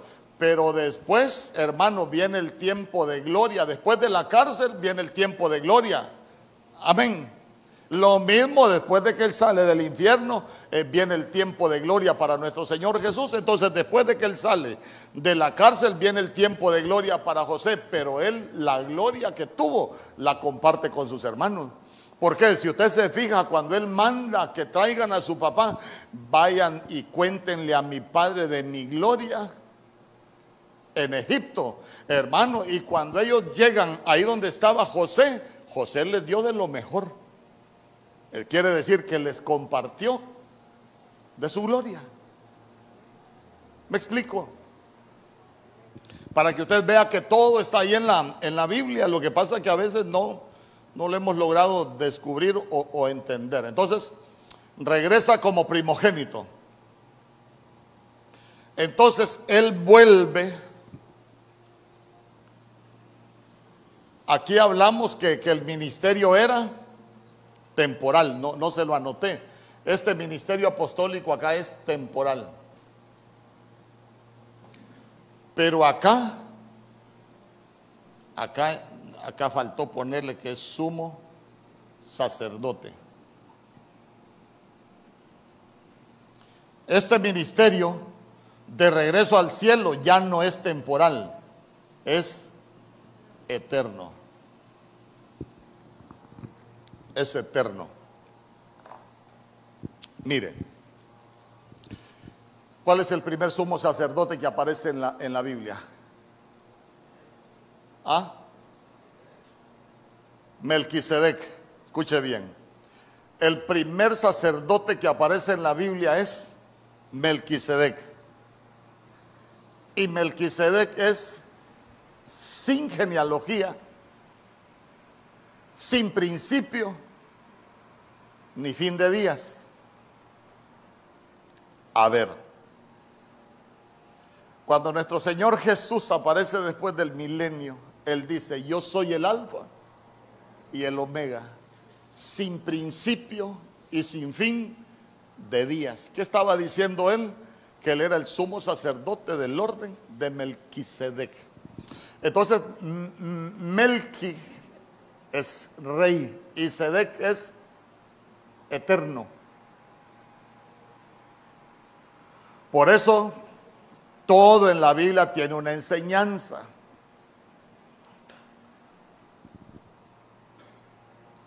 Cuando llegan a capturar a nuestro Señor Jesús, usted se recuerda que a uno de los que lo fueron a capturar, Pedro le cortó la oreja. ¿Se recuerda cómo se llamaba? Malco. Y Malco viene de Melec, de Melec, porque Melquisedec es compuesto de dos palabras. Melquisedec, Melquisedec. Pero Melec es rey. Y Malco lo que significa es rey. Ahora va a entender usted algunas cosas juntamente conmigo. Entonces mire, cuando le corta la oreja a Malco, nuestro Señor Jesús se la restaura y le dice a, a, a Pedro que, que guarde la espada, porque si nosotros nos vamos a Apocalipsis capítulo uno, nos vamos a dar cuenta que nuestro Señor Jesús dice que constituyó un reino de reyes y sacerdotes para Dios, su Padre. Constituyó. Y si nosotros vemos que la Biblia dice que la fe viene por el oír, nosotros somos salvos por la fe. ¿Por qué el Señor le tuvo que restaurar la oreja a Malco? Porque él es, Malco en ese momento está en contra de nuestro Señor Jesús, así como estuvimos un montón de nosotros en el mundo. Pero al mocharle la oreja, Pedro le estaba quitando la oportunidad de oír y salvarse, porque él vino a buscar y a salvar lo que se había perdido. Pedro así no es. No hay que quitarle la oportunidad de que él oiga y se salve. Por eso en Juan capítulo diecisiete vamos a la oración: Padre, de los que me diste ninguno se perdió. Ah, Padre, no solo oro también por esto, sino por los que se van a salvar por escuchar tu palabra. Ya se dio cuenta lo que pasó con Malco también. Tiene unas implicaciones espirituales muy bonitas. Entonces, eh, entonces miren, hablamos entonces, volvamos al sacerdocio eterno, Melquisedec. Entonces, aquellos que dicen volver a, a cumplir la ley, no, ya no hay sacerdocio levítico.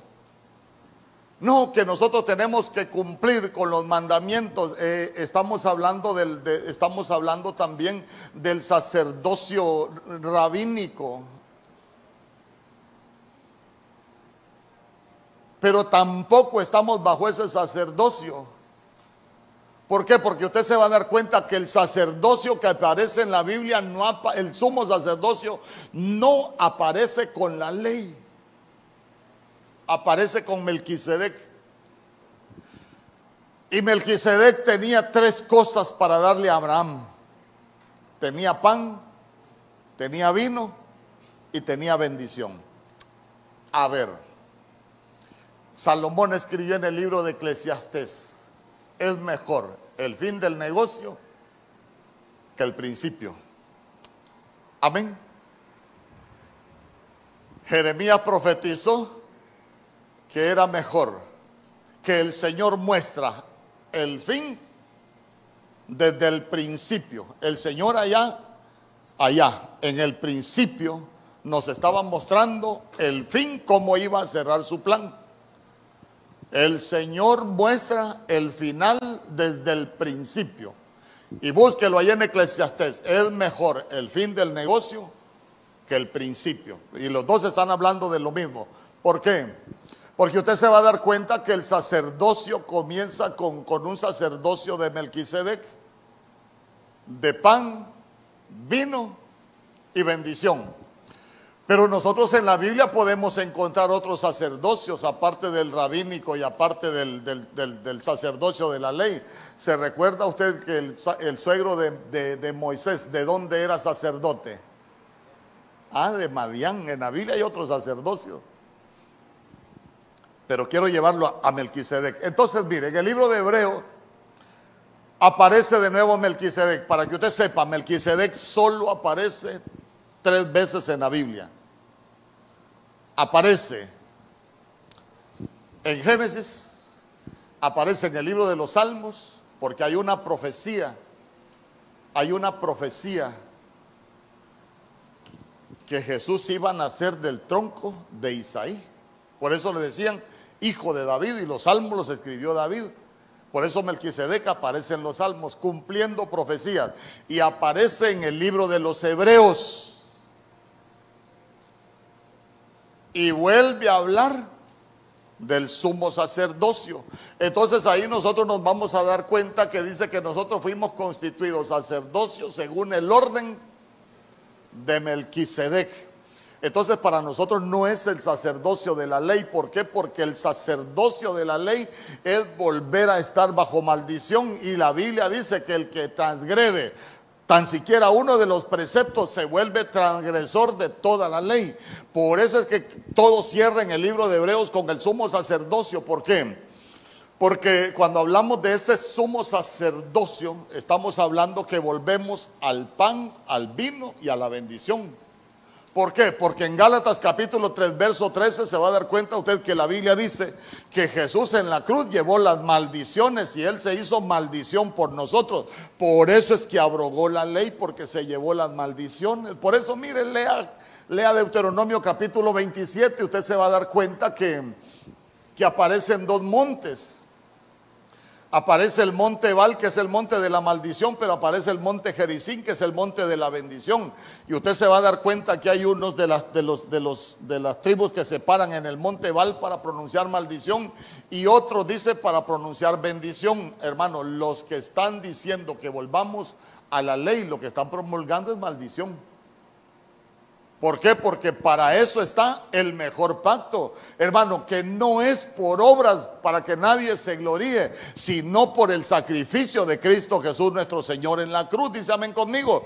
Entonces también están los que proclamamos bendición. Por eso es que para nosotros es importante el pan, el vino y la bendición. Si usted lee, se va a dar cuenta que nuestro Señor Jesús, cuando se encuentra con sus discípulos allá en Lucas capítulo nueve, cuando Él ya sabe que va para la cruz, Él les dice: fervientemente he deseado con vosotros celebrar la Pascua.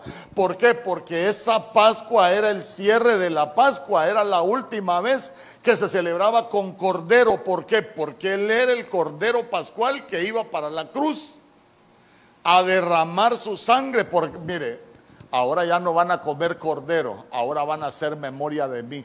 ¿Sabe por qué? Porque el sacerdocio, el sacerdocio eh, levítico era temporal y era para la tierra, pero nosotros estamos bajo un mejor pacto. Vamos a un nuevo sacerdocio, el sacerdocio de Melquisedec, de pan, vino y bendición, pero ya se vuelve un sacerdocio eterno. Lo que estamos viendo nosotros es que el Señor, hermano, todo inició con un plan de restauración, y usted se va a dar cuenta que en el plan de restauración están los sacerdocios, el levítico, el rabínico, hermano, pero volvemos a, a, al sacerdocio de Melquisedec, porque los demás no funcionaron, no funcionaron. Dígame usted, ¿quién cumplió toda la ley? Humanamente era imposible cumplirla. Por eso es que la Biblia, cuando habla de nuestro Señor Jesús, dice: nos convenía un sumo sacerdote santo y apartado del mal, tentado en todo, pero sin pecado. Porque eso era el precio que Él tenía que pagar por nuestra libertad.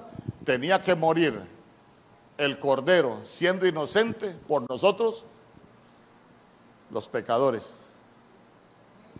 Mire, cuando no se entienden las cosas espirituales, la gente habla, pero digo yo, habla sin sentido. Yo no quiero que usted hable sin sentido, porque hay gente que dice que Dios es malo. ¿Por qué? Porque Jesús, siendo inocente, eh, lo dejaron preso y sacaron a, a Barrabás, que era ladrón y era delincuente. La gente no entiende, porque Barrabás lo que significa es Bar es hijos y Abás es del padre. Entonces Barrabás lo que significa es los hijos del padre. Entonces el inocente vino, por eso se despoja de sus atributos para ir a la cárcel, porque los que merecíamos el castigo, los que merecíamos la cárcel éramos nosotros. pero Él viene y ocupó nuestro lugar. Dice amén conmigo. Por eso, mire, cuando usted lee en el libro de Levíticos, creo que es allá por el veinticinco, cuando la Biblia habla de, de los dos machos cabríos que se ofrecían, cuando habla de uno que se ofrecía por el sacrificio del pecado, y, si, y cuando habla de Azazel, hermano, aquel que, que el sumo sacerdote le imponía las manos y, y oraba y le transfería los pecados, y él se, y a que ese Azazel llevaba todos los pecados. Fíjese que Azazel lo que significa es chivo expiatorio. ¿Y qué es un chivo expiatorio? ¿Qué culpa tenía el macho cabrío de que oraran y le transfirieran todos los pecados de los, de los pecadores? El chivo no ten, el, el, el Azazel no tenía ninguna culpa. Entonces era figura de Cristo Jesús. Los dos chivos es figura de Cristo Jesús. Ah, ah, él llevó todas nuestras culpas, nuestros pecados. Él fue el chivo expiatorio. ¿Por qué? Porque siendo inocente fue culpado por nosotros. ¿Y por qué era el, y por qué también era el otro chivo expiatorio? Porque el otro se ofrecía para el perdón de los pecados. ¿Y quién murió por el perdón de nuestros pecados? Cristo Jesús. Entonces al final usted se va a dar cuenta que está hablando de sacerdocio, nada más que aquí ya no hay una ofrenda particular. La ofrenda era él, el sumo sacerdote era él, el testador era él, la, el testamento se escribió con su sangre, la ofrenda era él y los beneficiarios usted y yo. Amén. Mire, mire los planes de Dios. Ahí, ahí, de acuerdo a todo lo que enseña la, la Escritura. Bien, sacerdocio eterno. Pero él fue sumo, Hebreos capítulo siete, verso veintiséis. Hebreos capítulo siete, verso veintiséis.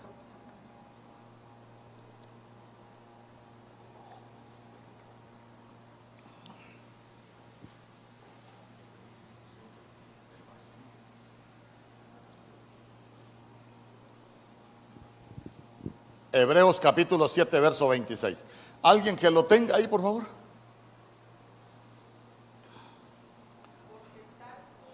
Oiga bien, porque tal sumo sacerdote nos convenía, santo, inocente, sin mancha, apartado de los pecadores y hecho más sublime que los cielos. Hasta ahí él es sumo sacerdote. Entonces, entonces vea usted que él se vuelve sumo sacerdote después de la cruz, porque todos esos atributos son después de la cruz.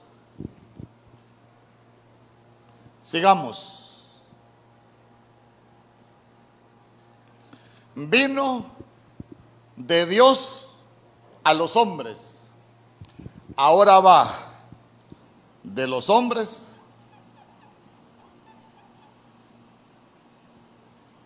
a Dios. Ahora va de los hombres a Dios.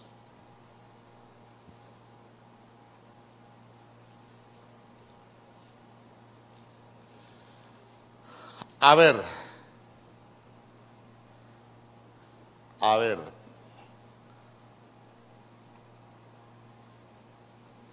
A ver, y no vio.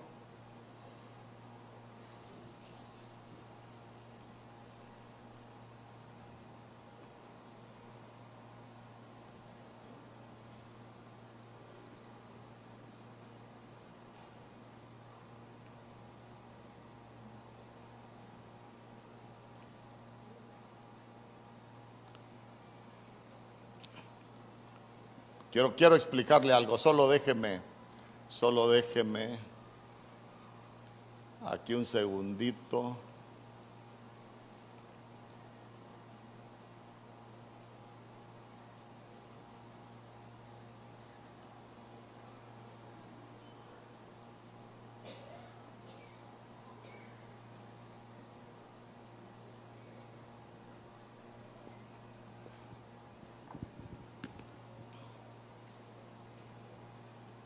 Espéreme un, asunto, un momentito. Ahora él va de los hombres a Dios. Pero él ya no va, ya, no, ya, ya, ya salvó. Recuérdense, él vino de acá para acá a salvar. Pero él va de los hombres a Dios, ¿para qué? ¿Qué labor hace hoy en el cielo él? Intercede. Ahora él va, no viene para salvar, sino que va para interceder.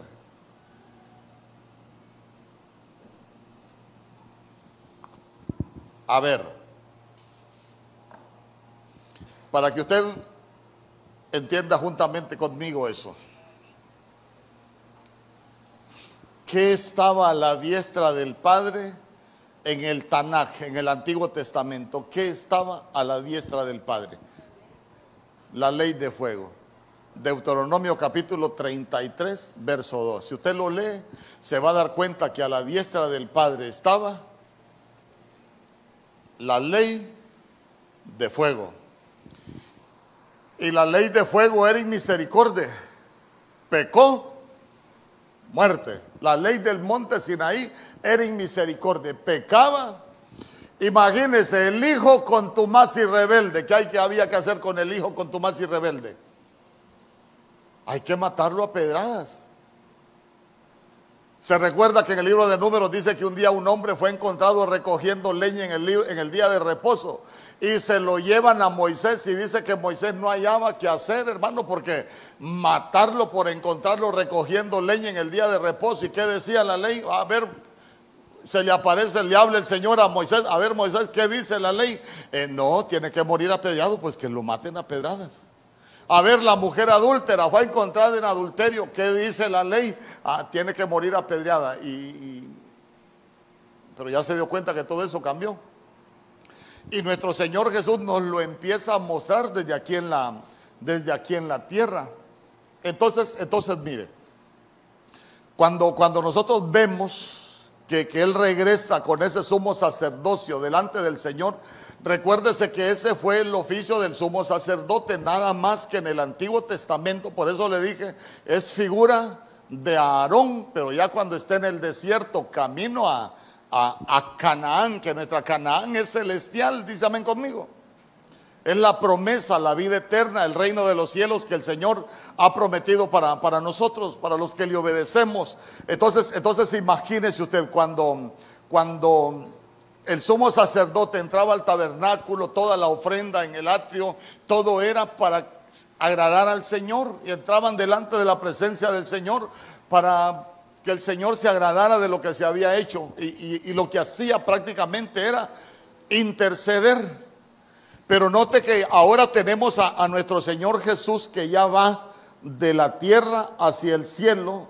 Ya no viene a los hombres, sino que va de los hombres a Dios, pero Él va como intercesor. Y vamos, Deuteronomio treinta y tres, dos, a la diestra del Padre estaba la ley de fuego. In misericordia, in misericordia.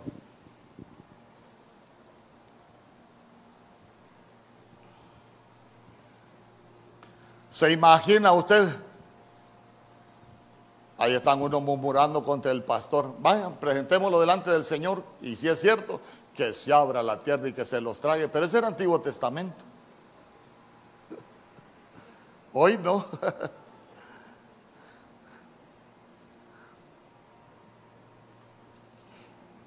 ¿Y sabe qué?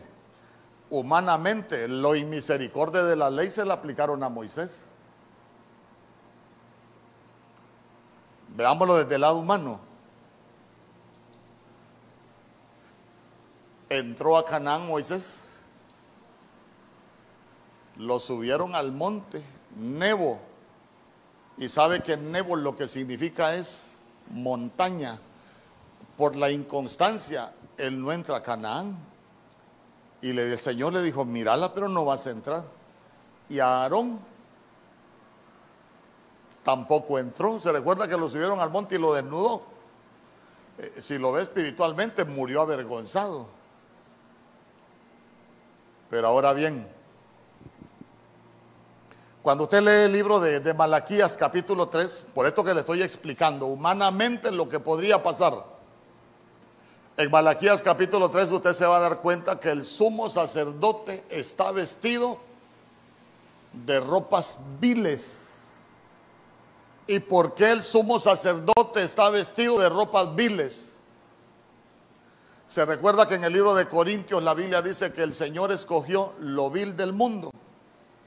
Porque Él cuando vino a la tierra se quitó sus ropas de rey y se vistió con ropas de vileza.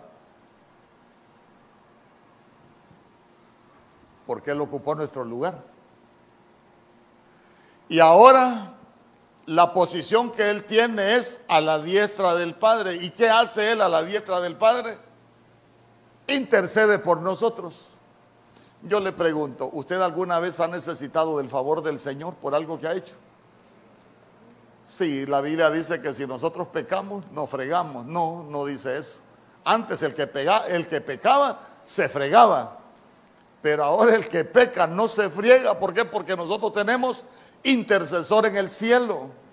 A ver, cuando estaban apedreando a Esteban, Hechos capítulo siete. Usted se recuerda que Esteban dice, Padre, perdónalos porque no saben lo que hacen. Las mismas palabras de nuestro Señor Jesús.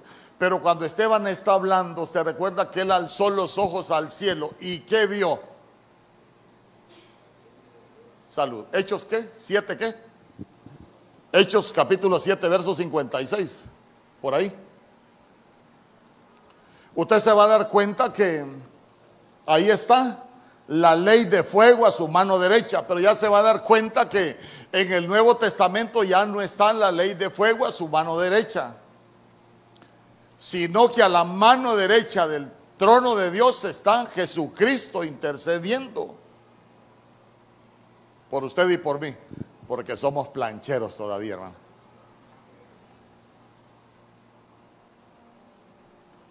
¿Alguien tiene Hechos siete cincuenta y seis? Creo que ese es. Lo voy a buscar y, y se lo leo. Mira el verso cincuenta y cinco lo, de, lo que dice. Pero Esteban, lleno del Espíritu Santo, puesto los ojos en el cielo, vio la gloria de Dios y a Jesús que estaba a la diestra de Dios. Y dijo, he aquí veo los cielos abiertos y al Hijo del Hombre que está a la diestra de Dios. A ver, ¿por qué los que estaban ahí decían que blasfemaba? Ah, porque para ellos quien estaba a la diestra del Padre todavía era la ley de fuego. Entonces imagínense ustedes, los que están volviendo a, al mesianismo, los judaizantes, para ellos no está Jesús intercediendo por nosotros, para ellos está la ley de fuego. Pero para usted y yo ya no está la ley de fuego, la ley de condenación. Para usted y yo está Cristo Jesús intercediendo por usted y por mí hasta el día que el Señor venga, porque siempre necesitamos de su favor. Dice amén conmigo. Entonces, mire, aquí ya no salva, sino que intercede. Y por último, por último, Él vino por encarnación. Pero ¿por qué regresa Él al cielo? ¿Por qué regresa Él al cielo? Viene por encarnación, pero regresa por resurrección, correcto.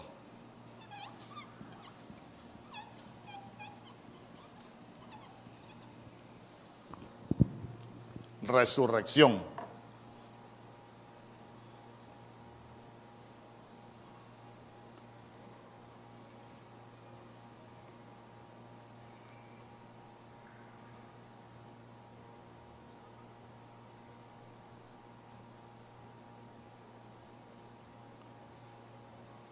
Entonces, mire, ya para, con esto cierro.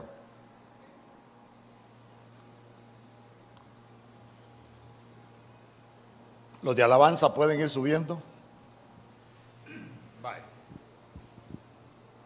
Y a la garganta a saber qué, qué tiene también. Entonces, mire. Tanto que se habla de, tanto que se habla de algunos pasajes que algunos dicen, escuche bien, algunos dicen, Eso de que el Señor va a venir y que se va a llevar a los de Él, que van a resucitar, el rapto, eso no es posible porque solo una vez aparece en la Biblia. Hermano, pero si todo el plan de Dios es para que por medio de la resurrección nosotros un día podamos llegar a estar a la diestra del Padre adorándolo. Es cierto que solo una vez aparece en la Biblia, sí es cierto, pero, pero lo que yo quiero que usted entienda juntamente conmigo es que todo el plan de Dios es, es como, como quien dice el último botón que se pegó en el plan de Dios, porque mire lo que dice la Biblia. Primera de Tesalonicenses capítulo cuatro verso trece, tampoco queremos, hermanos, que ignoréis acerca de los que duermen, para que no entristezcáis como los otros que no tienen esperanza. Porque si creemos que Jesús murió y resucitó, así también traerá Dios con Jesús a los que durmieron con Él. Eso somos nosotros. Verso quince, por lo cual os decimos esto en palabra del Señor, que nosotros que vivimos, que habremos quedado hasta la venida del Señor, no precederemos a los que durmieron. Verso dieciséis, porque el Señor mismo, con voz de mando, con voz de arcángel y con trompeta de Dios descenderá del cielo, y los muertos en Cristo resucitarán primero. Luego nosotros los que vivimos, los que hayamos quedado, seremos arrebatados juntamente con ellos en las nubes para recibir al Señor en el aire, y así estaremos siempre con el Señor. Amén y amén. Dele una ofrenda de palmas al Rey. ¿Ya se dio cuenta usted toda la planificación de Dios? ¿Dónde terminamos? En la resurrección. No creer en la resurrección, vana es la predicación y vana la fe, porque la salvación es por fe. Y eso es lo que nosotros hemos creído, que el Señor va a venir por nosotros un día, y que para eso nos estamos preparando, para el día que el Señor venga, en el nombre poderoso de Jesús. No sé si, si hay preguntas o no hay preguntas.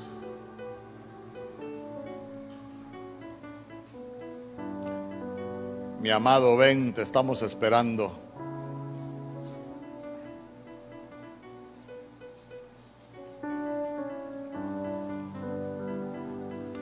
Ahí mientras contesto las preguntas que nos puedan ministrar, porque somos ese pueblo que, que lo estamos esperando, estamos esperando al amado.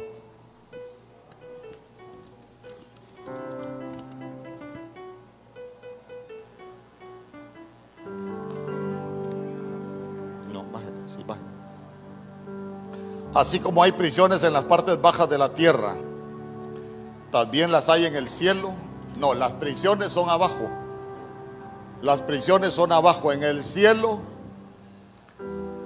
Yo me recuerdo que un día enseñé acerca de los cielos, enseñé de los diez cielos, ya hace un dos mil dieciocho, dos mil diecinueve por ahí. Miren, en los cielos hay, hay depósitos. La Biblia dice que nosotros hemos sido bendecidos con toda bendición en los lugares celestiales. Usted se va a dar cuenta que la Biblia dice: ¿acaso no, te, no supiste cómo cayó maná del cielo y el Señor lo sustentó? Entonces en el cielo hay maná. En el cielo, por ejemplo, hay carreteras. En el cielo hay vehículos. La Biblia dice que el Señor pliega los, suelos, los cielos y que Él se desplaza sobre las alas del viento. Cuando vea usted los querubines en Ezequiel, se va a dar cuenta que está hablando de vehículos. En el cielo, tal vez le va a parecer eh, cómico, hay hasta panaderías. Elías, por ejemplo, cuando estaba en la cueva, le mandaron una torta del cielo, y se recuerda, vaya, come Elías. Y después de que hubo comido de la torta, recuperó las fuerzas para correr. Mire, la provisión del cielo hace que, que recuperemos las fuerzas. En el cielo hay tribunales, así hay una estructura, así como en la tierra, donde hay jueces. El juez de todo dice que es el Señor. Por eso en Primera de Reyes, allá se va a dar cuenta usted que cuando estaban planificando qué hacer con Acab, allá por el verso veinte, veintiuno, capítulo veinte, veintiuno, se va a dar cuenta que en el cielo tenían un problema. Querían darse cuenta qué hacían, qué hacían con Acab.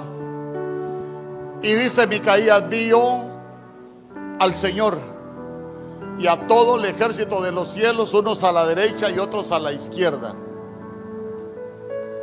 Y el tema que estaban discutiendo es: ¿cómo haremos para acabar con, con Acab? Y dice que unos decían de un modo y otros decían de otro. Pero también la Biblia dice que subió un espíritu de mentira. Si subió, quiere decir que no estaba en el cielo, porque el padre de la mentira es el diablo. Y dice que ese espíritu subió, se puso en medio de ellos y dijo: yo sé cómo hacer para acabar con Acab. Y el Señor le preguntó: a ver, ¿cómo vas a hacer?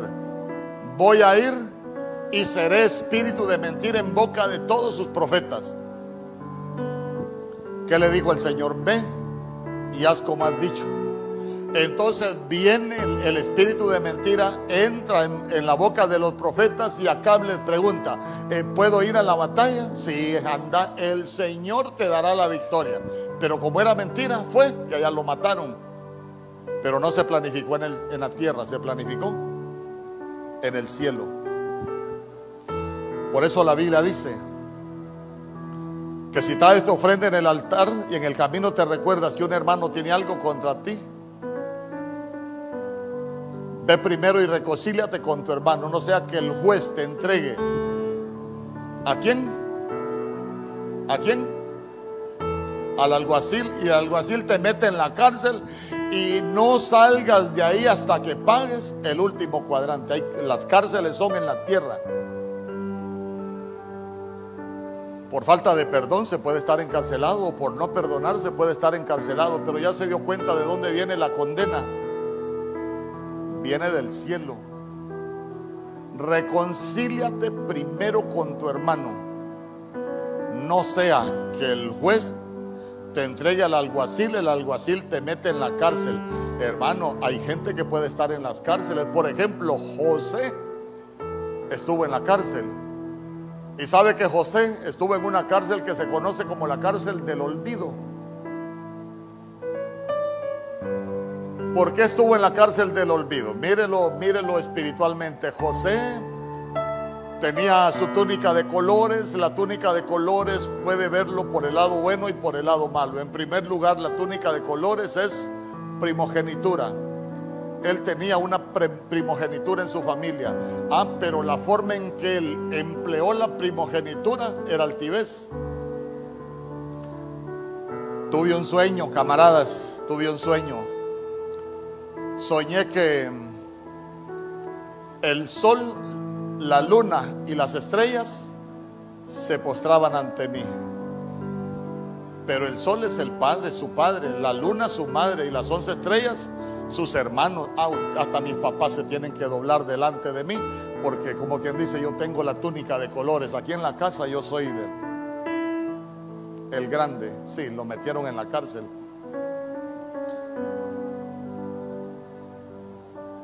Entonces, allá estuvo olvidado. ¿Y por qué le digo yo en la cárcel del olvido? Porque cuando él interpreta el sueño del copero y del panadero, ¿usted se recuerda qué les dijo?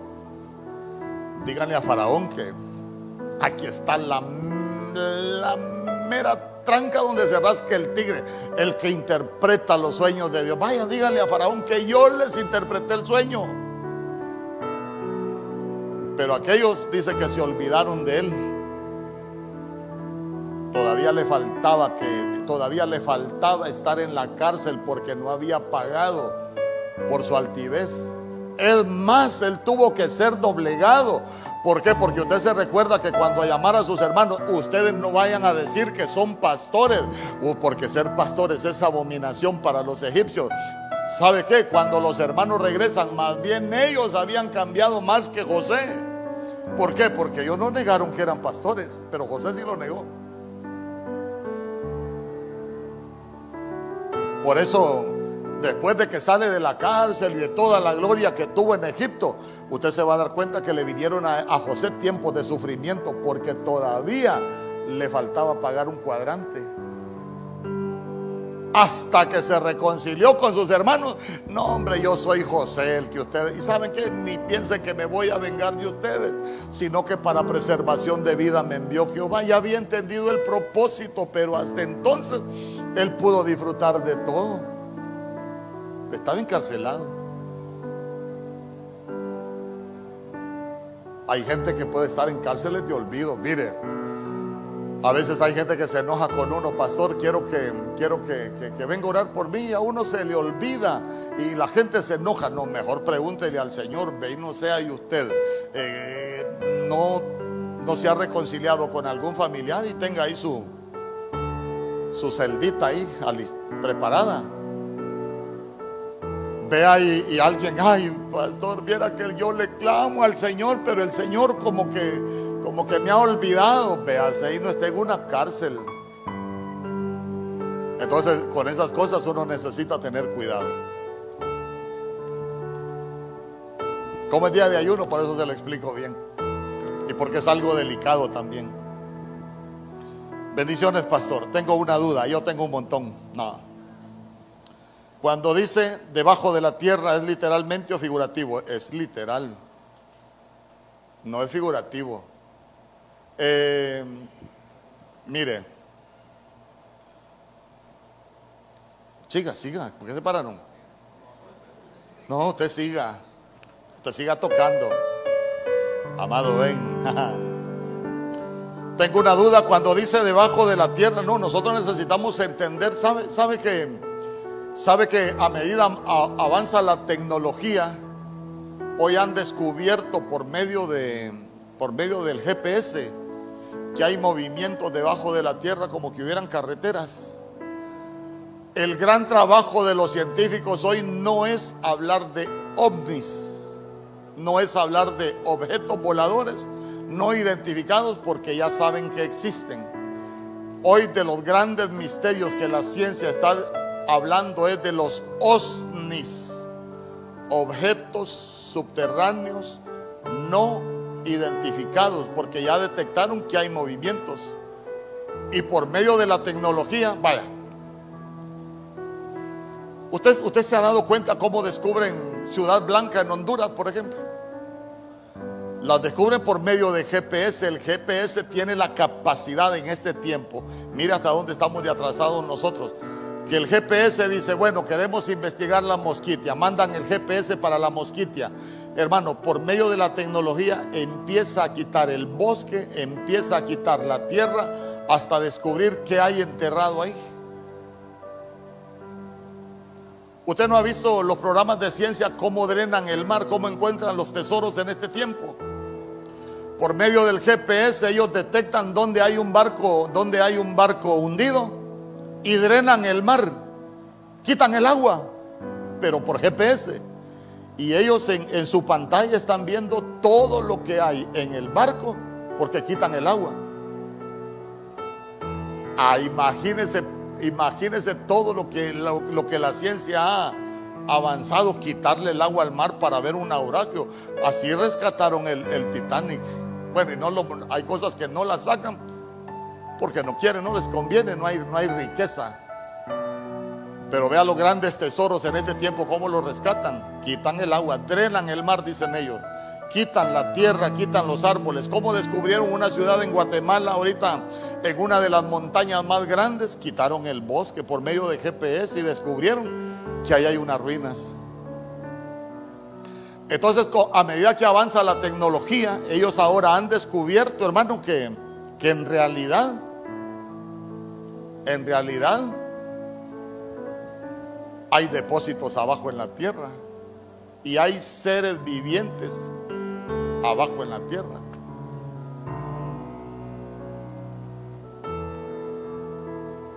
Hasta las películas están mostrando muchas cosas que Hace poco me invitaron a ver una película que se llama Eternal, publicidad L G T B, pero ese es renglón aparte. Pero lo que le quiero decir es que el problema que ellos tienen es que se está descongelando el abismo y empiezan a salir las bestias del abismo. Y de eso se trata. Y que las bestias, y que va a salir una bestia mayor y todo lo que usted quiera, hermano, pero, pero vea usted que hasta ellos tienen revelación de lo que hay en el, de lo que hay abajo. Porque el hombre hoy se está, se está, le está llamando la atención a explorar las profundidades de la tierra, porque ya se dieron cuenta que hay muchas cosas abajo de la tierra. Entonces nos damos cuenta que no es no es figurativo.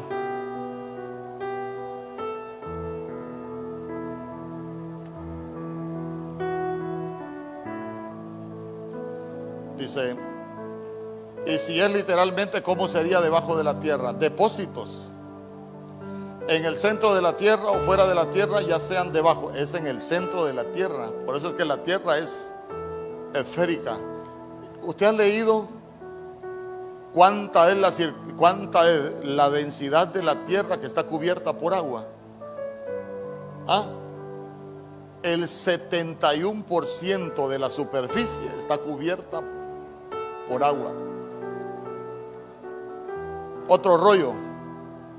Cuando la Biblia dice que la gloria de Dios cubrirá los cielos como las aguas cubren la mar, no dice el mar, porque la mar no es el mar que nosotros conocemos, sino que la mar es una dimensión espiritual que tiene muertos, es un depósito de muertos. Por eso en Apocalipsis dice que el Hades y, y la mar van a devolver a sus muertos. Vaya, que han descubierto con algunas zonas por donde los barcos no navegan. ¿Sabe usted que en el mar hay, hay, hay carreteras, por ejemplo? ¿Alguien aquí ha sido marino? Pastor, yo era marino porque, como dicen que el marinero tiene un amor en cada puerto, yo tenía un amor donde iba. Por eso sí soy marino. De esos marinos no queremos acá. ¿Sabe que, que a, a mí hay cosas que me gusta preguntar? Yo no le pregunto cómo está la vecina ni cómo es. No. Yo anduve con las Naciones Unidas en una misión allá en, en Haití. Y a mí me tocaba supervisar el puerto de, de San Marcos. Y yo me iba al muelle, tenía acceso al, a los muelles, a los barcos y a todo. Y yo me ponía a platicar con los, con los capitanes de barco y me decía, yo miraba que los mapas tenían rutas marcadas y yo le decía, y, y esas rayas, ¿por qué las tienen marcadas? Ah, estas son las carreteras en el mar, me decía. Sabes que en el mar pueden haber tormentas, pero uno sabe dónde uno puede guarecerse de una tormenta. Guarecerse, protegerse. Dice, en el mar, ¿por qué vos crees que no se hunden todos los barcos que caen en medio de la tormenta? Porque uno en el mar conoce los lugares donde las tormentas no los atacan, me dice. Nos vamos ahí, esperamos que pase la tormenta. Por eso, no, por eso escuchás que no se hunden los barcos. Mire qué interesante.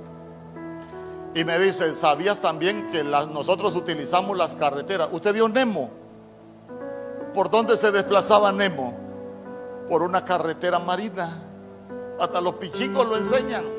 Y, y, sabe, y, y sabe, que, sabe que Nemo seguía una ruta por una carretera, porque él presumía que por ahí había viajado su papá. Ah, pero salga, dejemos de la carnalidad. ¿Sabe que me decía ese capitán? Eh, ¿Sabías vos? Me dice que hay rutas por las cuales nosotros no caminamos.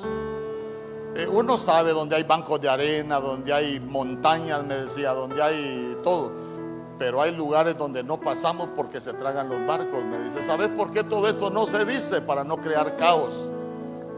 Pero hay lugares, hay dimensiones que se tragan los barcos, me dice. Ah, entonces dije yo, interesante. Y hasta me dijo, ¿quieres darte una vuelta conmigo? No, gracias, le dije. Me quería llevar a un lugar que hay ahí cerca, y yo me imaginé que me quería llevar ahí por el Triángulo de las Bermudas, porque me dijo, aquí por las Bahamas a la vuelta. Claro, yo estaba en eh, está aquí Haití, República Dominicana, en la isla del Español, al otro lado está Cuba, al otro lado está Jamaica, más abajo Puerto Rico, para abajo allá están las Bahamas. Y me dijo, ¿te puedo llevar? No, gracias, le dije yo. Me iba a enseñar algunas cosas que suceden él, y me contaba él que hay lugares donde el mar se abre y se traga grandes cantidades de agua y se cierra. Ajá, y el que va en un barco por ahí se lo tragó la mar, porque esa agua va para una dimensión espiritual. Entonces uno, uno ignora muchas cosas, hermano. Ahí me convencí yo que que hay tantas cosas que nosotros ignoramos. Pero ¿sabe qué es lo más tremendo? Que en la Biblia están. Va, por ejemplo, James Cameron. James Cameron ha dedicado su fortuna, y con otro millonario allá de Grecia, a investigar dónde está la Atlántida, porque ellos saben que la Atlántida se la tragó el mar. Y buscan, usted se va a dar cuenta que ellos suponen, porque, porque de la Atlántida también escribió Platón. Usted se recuerda a Platón, pero no Platón en los que uno come cuando tiene hambre, no. Platón fue el que dejó escrito en la historia acerca de la Atlántida. Pero usted se va a dar cuenta que la Biblia, y, y, y ellos dicen, y, y Platón dice, que la Atlántida fue destruida por Dios por ser una ciudad idólatra y llena de corrupción. Pero cuando nosotros nos vamos a la Biblia, Ezequiel capítulo veintiséis, creo que es, allá del verso catorce en adelante, ¿sabe qué dice la Biblia? Que hay una ciudad que se volvió idólatra, se volvió blasfema contra Dios, y dice que Dios por eso la destruyó, la hundió en el mar, y los hombres nunca la van a encontrar. Entonces sí existió la ciudad, pero los hombres nunca la van a encontrar. Podrán encontrar cualquier cosa, pero esa ciudad no la van a encontrar. ¿Por qué? Porque entró a una dimensión allá de las cárceles. Ah, que cuando usted ve a Aquaman, mire, préstele atención a Aquaman. Hoy sí me fui al... Es que yo la admiro por lo, por, por lo, por lo que implica. Porque usted se va a dar cuenta que Aquaman tenía, tenía genética humana, pero también tenía genética de los abismos. Y él podía adaptarse a los abismos, hermano, y él podía entrar a dimensiones. Y si usted se recuerda, la reina madre estaba encarcelada en una cárcel donde solo alguien con qué la podía rescatar. Pero, pero usted se va a dar cuenta que, que también una bestia protegía esa, esa dimensión. Ah, entonces usted se va a dar cuenta que esa gente sabe muchas cosas, más que lo que nosotros sabemos. Megalodón. Megalodón, empiezan a investigar el lecho marino y de pronto penetran una capa que parecía una nube, y dicen ellos, en, ya, ya atravesamos la capa, y cuando penetran la capa empiezan a ver animales monstruosos. Y cuando ellos vienen huyendo, que sacan las naves de, de esa dimensión donde entraron, de ahí es donde sale Megalodón. Y ellos dicen, ahí es una dimensión, dice, donde solo hay, es el abismo donde solo hay bestias, dicen. Ahí mismo lo dicen ellos. Y digo yo, gente del mundo hablando de, de bestias que están en el abismo, hermano. Pero, pero mire usted hasta dónde, hasta dónde ellos tienen, ellos tienen revelación. Y usted me preguntará, a uno se lo revela el Señor, y a ellos ¿quién se lo reveló? Ay, hermano, las entidades caídas tienen más revelación que muchos cristianos. Por ejemplo, los demonios del Gadareno, ¿se recuerdan cuando nuestro Señor Jesús llegó a Gadara? ¿Por qué vienes a atormentarnos antes de tiempo? Como quien dice, todavía no te han matado, todavía no has ido a la cruz, todavía no has recuperado el nombre que es sobre todo nombre, con el cual nos vas a atormentar ahí en el lago de fuego. ¿Por qué nos venís a atormentar antes de tiempo? Vea usted los mensajes, hermano, pero hay que entender muchas cosas. Primero, Dios le bendiga, pastor. En Israel todavía hay cosas cuando Cristo estaba o todo Israel saben de Jesús o son pocos. Ay, hermano, ¿sabe que Israel es el pueblo que menos cree en Jesús? A veces la gente dice, ay, que vamos a ir a Israel. Miren, miren, en Israel usted tiene que entender algo.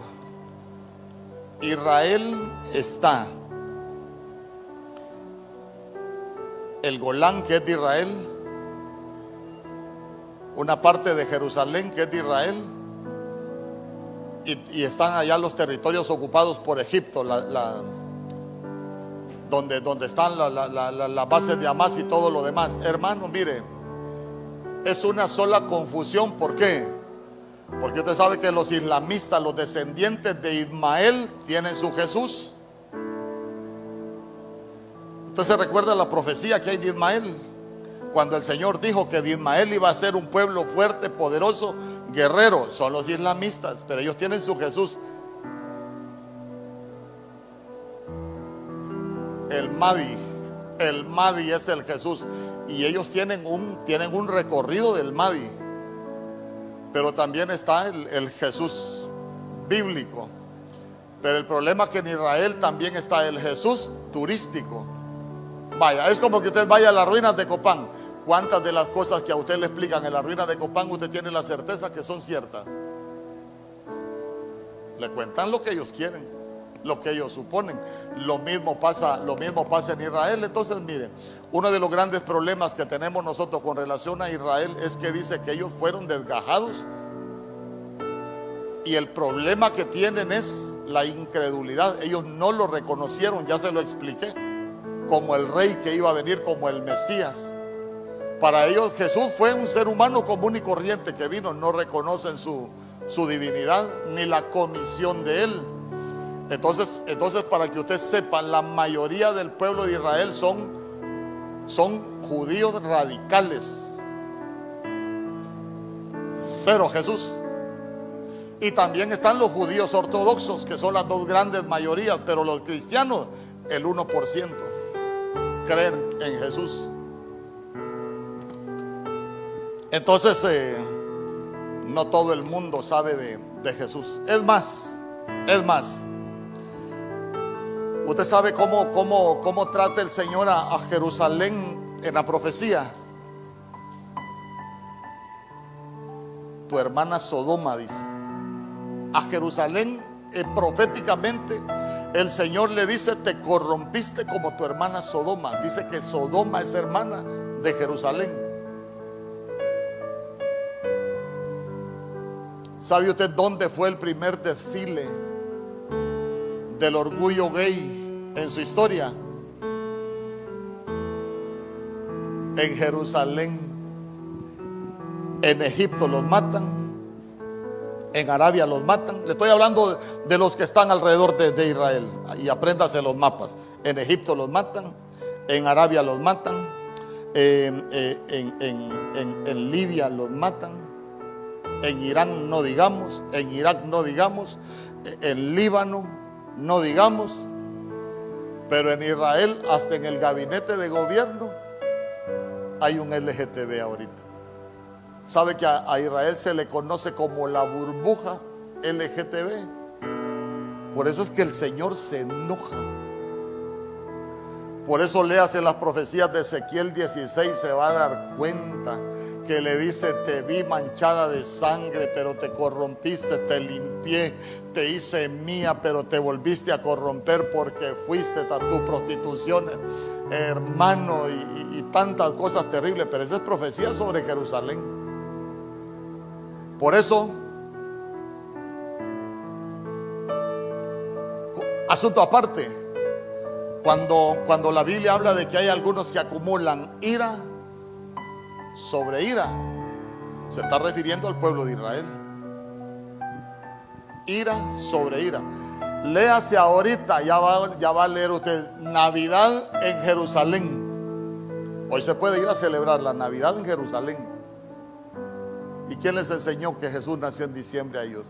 Ah, ah, pero ahí vamos a lo, a lo de la iglesia católica.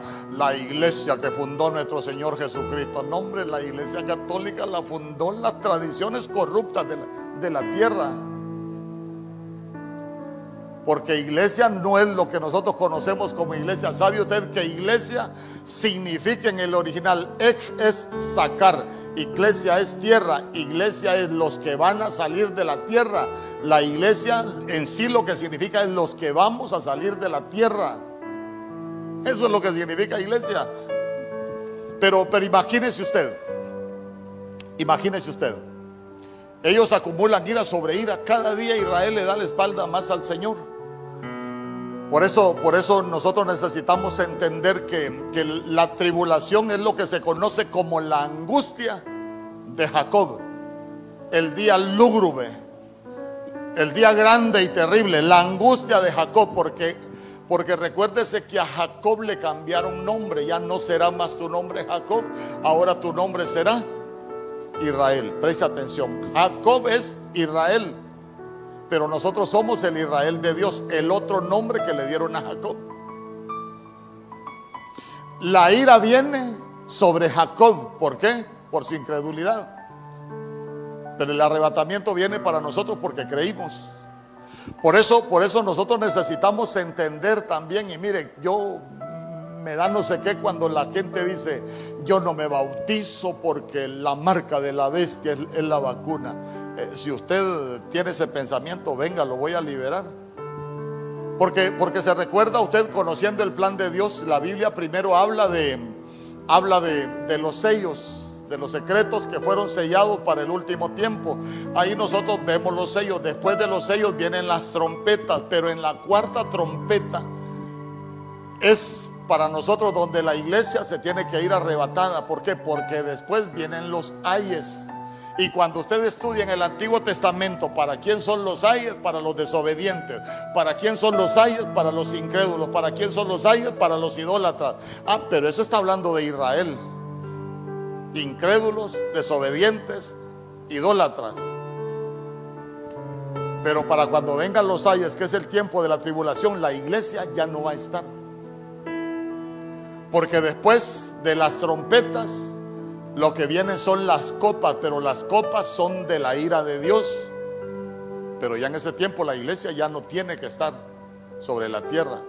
Ah, entonces en ese tiempo que todo se pone difícil es donde vienen los sellados, donde nadie compra, nadie vende. ¿Por qué? Porque van a ser tiempos donde va a haber otro gobierno. Ya no va a estar el gobierno, los gobiernos que nosotros conocemos. Ya va a haber un nuevo orden mundial. Nosotros vamos a vivir los ciento cincuenta días. ciento cincuenta días de la pretribulación. Eso los vamos a tener que vivir. Pero, pero, nosotros no vamos a estar para la angustia de Jacob. La iglesia se va antes. Entonces mire, la gente anda y que, que es la marca de la bestia, que es el sello y que no sé qué. La Biblia dice que fueron los que fueron marcados, los que no fueron hallados inscritos en el libro de la vida. Hermano, pero si ya, ya aceptamos a Jesús como Señor y Salvador, y nosotros ya nacimos de nuevo, ¿qué es lo primero que se hace cuando nace un niño? Le vamos a registrar. Es lo que hicieron con nosotros. Nos registraron en el cielo. Por eso es que la Biblia dice que nuestra ciudadanía está en los cielos, de donde también nosotros esperamos al Redentor. Si ya nos pusieron nombres, si ya nos marcaron, ¿quién nos va a marcar? ¿Quién es el diablo? ¿Quién es el anticristo para que nos marque? ¿Usted cree que tiene más poder una vacuna que el que nos escogió? De ninguna manera. Hermano, ¿cree que nos van a matar? No nos van a matar, hermano. Antes sí se pudo haber creído. Pero ¿por qué fue nuestro Señor Jesús? ¿Por qué descendió a las partes más profundas de la tierra? Arrebatarle las llaves al que tenía el imperio de la muerte. Pero ahora quien tiene potestad sobre la muerte es el Señor. ¿Por qué? Porque la Biblia dice que ni la misma muerte lo pudo retener. Por eso Él tiene un nombre que es sobre todo nombre. La muerte podrá tener un nombre, el diablo podrá tener un nombre y podrán ser poderosos, pero nadie es más poderoso que el Dios todopoderoso que nosotros tenemos. Dice amén conmigo.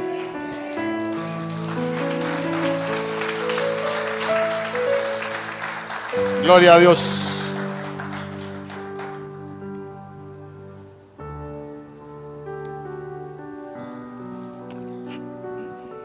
¿Qué significa cuando de un pez salió la moneda para que el Señor pagara el impuesto? Mire, hay tantas interpretaciones, le voy a dar un par nada más. Por ejemplo, por ejemplo, andaban cobrando las ofrendas, se recuerda, para el templo, y el Señor dice: no debáis nada a nadie, pero él no tenía dinero. Pero recuérdese que, recuérdese que él llamó pescadores, pero pescado es el que ya fue atrapado por la red. Usted es un pescado, pero también hay peces. Cuando el pescado no provee, aún los peces van a proveer. Mire, yo le he tratado de enseñar a usted misterios del reino, por ejemplo. Pero fíjese que yo me sorprendo cuando, cuando yo le digo, a, me voy a ministrar con usted. Cuando yo le digo algo, hermanos, hagamos tal cosa. Y usted sabe que para la iglesia nunca le he pedido, porque esta es la casa del Señor y el Señor sabe cómo se va a proveer. Pero yo hay para algunas cosas que le digo, hermanos, todos deberíamos de participar. Y cuando alguien, cuando yo veo que, que hay desinterés en participar, yo le digo a mi esposa: ¿sabes qué? Los pescados no quieren, pero aún los peces Dios los va a utilizar. Y sabe que yo me quedo sorprendido cuando gente de afuera, alguien de aquí le platica y me mandan dinero. Mire, pastor, para la actividad se la mandó un primo. Digo yo, un pez, porque el pescado no quiso. El problema es que cuando Dios lo hace de esa manera, se vuelven memoriales, no para nosotros, sino para el pescado. Entonces, las cosas espirituales son bien tremendas. Por ejemplo, usted se recuerda que, que, que la Biblia habla, eh, no sé si es Juan ocho, donde dice que habla de Juana, la mujer de Chuza, el intendente de Herodes. Hermano, está hablando de una mujer, de un romano, que eran los que tenían cautivo al pueblo de Israel. Pero esa mujer, siendo, siendo, siendo mujer de, de, de, de, de uno de los intendentes de Herodes, dice que con sus bienes sostenía el ministerio de Jesús. Ah, entonces mire qué impresionante. Y digo yo, ¿qué tenía que ver un, un romano? Usted se recuerda el centurión. Señor, él es digno de que le hagas un milagro. ¿Y por qué era digno el centurión? ¿Por qué era digno? Él ha edificado. Él ha edificado. Para ti, le decía. Él ha edificado iglesia. El centurión era pez, era pez, no era pescado. Por eso es que Por eso es que cuando Jacob bendice a José, le dijo que primero lo bendecía con la bendición del Padre, pero después con la bendición de los cielos. Pero después le dijo: y con las bendiciones del abismo. ¿Por, ¿Por qué? Porque las bendiciones del abismo son cosas que no están, como quien dice, para que nos bendigan, pero que en determinado momento nos pueden bendecir. Por ejemplo, cuando el Señor llama a Elías y que le dijo que se fuera al arroyo de Querit, le dijo: los cuervos te van a sustentar. Ah, pero los cuervos son animales inmundos. O sea que a la hora de sostenerte, Dios puede utilizar hasta los cuervos, no necesariamente alguien del pueblo de Dios. Amén. Sí. Ay, hermano, la Biblia. Ni me emocione, que no nos vamos hoy. Dios le bendiga, pastor. Cuando venga el espíritu de Elías, hará volver el corazón del padre hacia los hijos. Juan tenía el espíritu de Elías. Fíjese que hay varios personajes, hay siete Elías en la Biblia. Eso es reencarnación, no, no es reencarnación. El espíritu de Elías es un mover espiritual. ¿Por qué? Porque cuando llegamos a al libro de Malaquías, usted se va a dar cuenta que en el libro de Malaquías hay diez cuestionamientos que el pueblo le hace al Señor, y es lo que se conoce como, como la plenitud de la rebelión del pueblo de Dios. Escuche bien, plenitud de la rebelión del pueblo de Dios. Y, y el Señor hasta les deja de hablar por cuatrocientos años, porque el Señor se enoja porque el pueblo se había vuelto rebelde. Y una de las molestias del Señor en el libro de Malaquías es que Él les dijo: yo les pedí una generación, que me apartaran una generación, pero no le consagraron ni una generación, y el Señor eso lo considera como una rebelión. Entonces, entonces miren, cuando la Biblia habla que va a ser volver el espíritu de Elías, y, y, y es el, el último verso del Antiguo Testamento, Malaquías capítulo cuatro verso seis dice: para hacer volver el corazón de los padres a los hijos y el corazón de los hijos a los padres. Entonces nosotros necesitamos entender lo que va a pasar en lo profético. Por ejemplo, por ejemplo, la Biblia dice que los últimos tiempos van a ser tiempos peligrosos. ¿Y por qué van a ser tiempos peligrosos? Porque los hijos van a ser desobedientes a los padres. Entonces, entonces, nosotros necesitamos entender que va a venir un mover espiritual donde los hijos van a ser, un, van a ser arrastrados por un mover espiritual de desobediencia hacia los padres.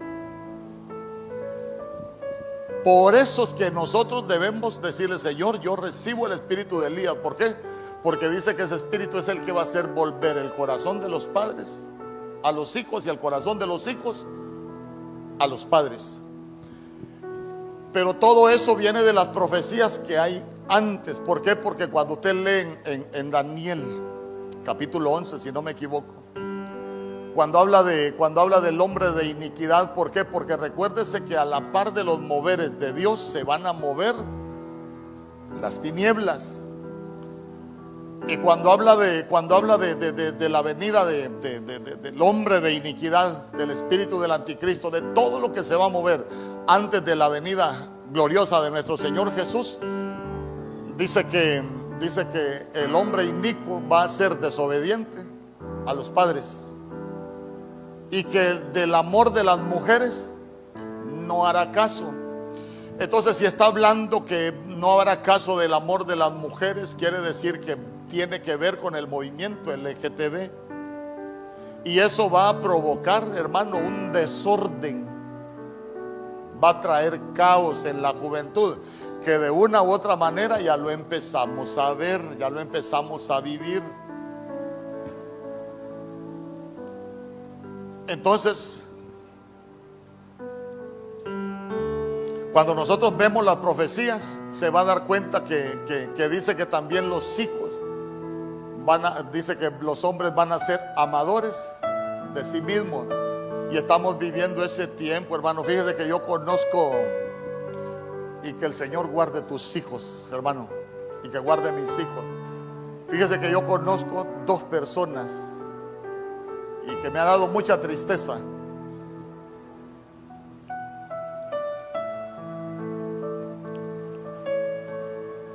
Y me ha llenado de tristeza porque son mujeres luchadoras. De hecho, yo una vez fui donde una, y no se lo digo para gloria del hombre, la gloria sea para el Señor. Y yo vi que su negocio era muy pequeño, y yo le dije: eh, hermana, ¿y usted por qué no vende de lo que tienen los demás? No tengo dinero, me dijo. Pero ¿usted conoce quién vende? Sí, me dijo. Pídale tanta cantidad, le dije. ¿Usted va a servir de aval? No, yo se los voy a comprarle. No, yo, de la iglesia se lo vamos a ofrendar. Pero después me doy cuenta de que tiene una hija que hay que comprarle camisas de marca y de boutique, tenis de marca y de boutique, y todo lo que usa de marca y de boutique, y su mamá no tiene ni para comer. Perdóneme, hermano. Por eso quiero yo que nuestros hijos aprendan a, que, a ser agradecidos con Dios, que, que si su papá les da lo que les da, aprendan antes de abrir la boca a darle gracias al Señor y disfrutarse lo que tengan, sea mucho o sea poco. ¿Sabe por qué? Porque si nosotros no hacemos esas cosas y los moveres espirituales los alcanzan, va a ser terrible para las familias. Y conozco otra también, igualita. Anda con las modas, con unas modas ahí, la mamá, aquí no ha llegado esa moda a las tiendas todavía, pero la mamá la tiene que llevar allá donde venden de las modas y comprárselas y comprárselas, porque si no, pobrecita de mi mamá. Ay, hermano, eh, lo que pasa es que nosotros no nos hemos querido dar cuenta que nuestros hijos, hay muchos que ya están siendo atacados.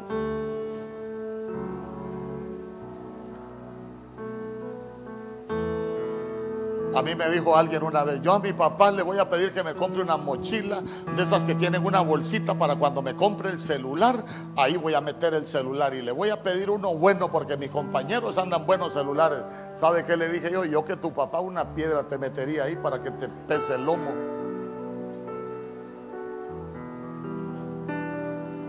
Porque están en competencia. Cómprele un, un, un celular a un hijo que no tenga cámara, no, no lo usa. Quieren uno bueno.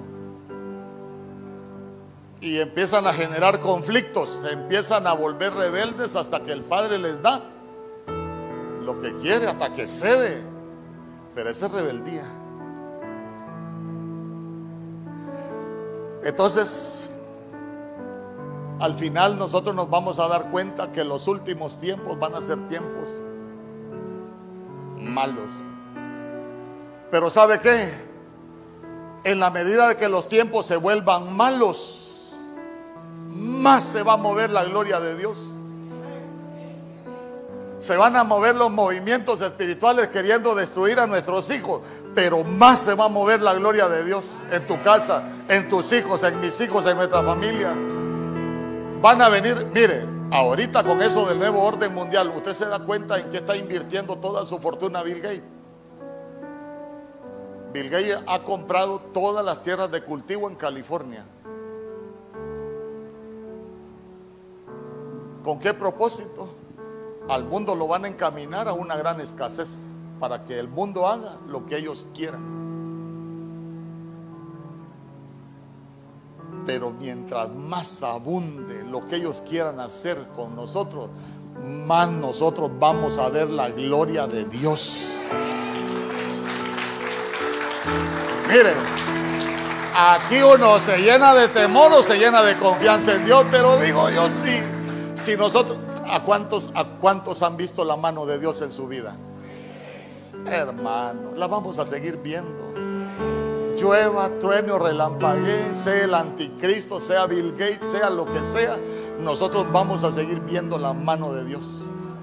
Yo se lo he dicho y se lo vuelvo a repetir. dos mil quince, Bill Gates en una conferencia, búsquela en internet, Bill Gates profetizó que las batallas no iban a ser con armas atómicas ni nucleares.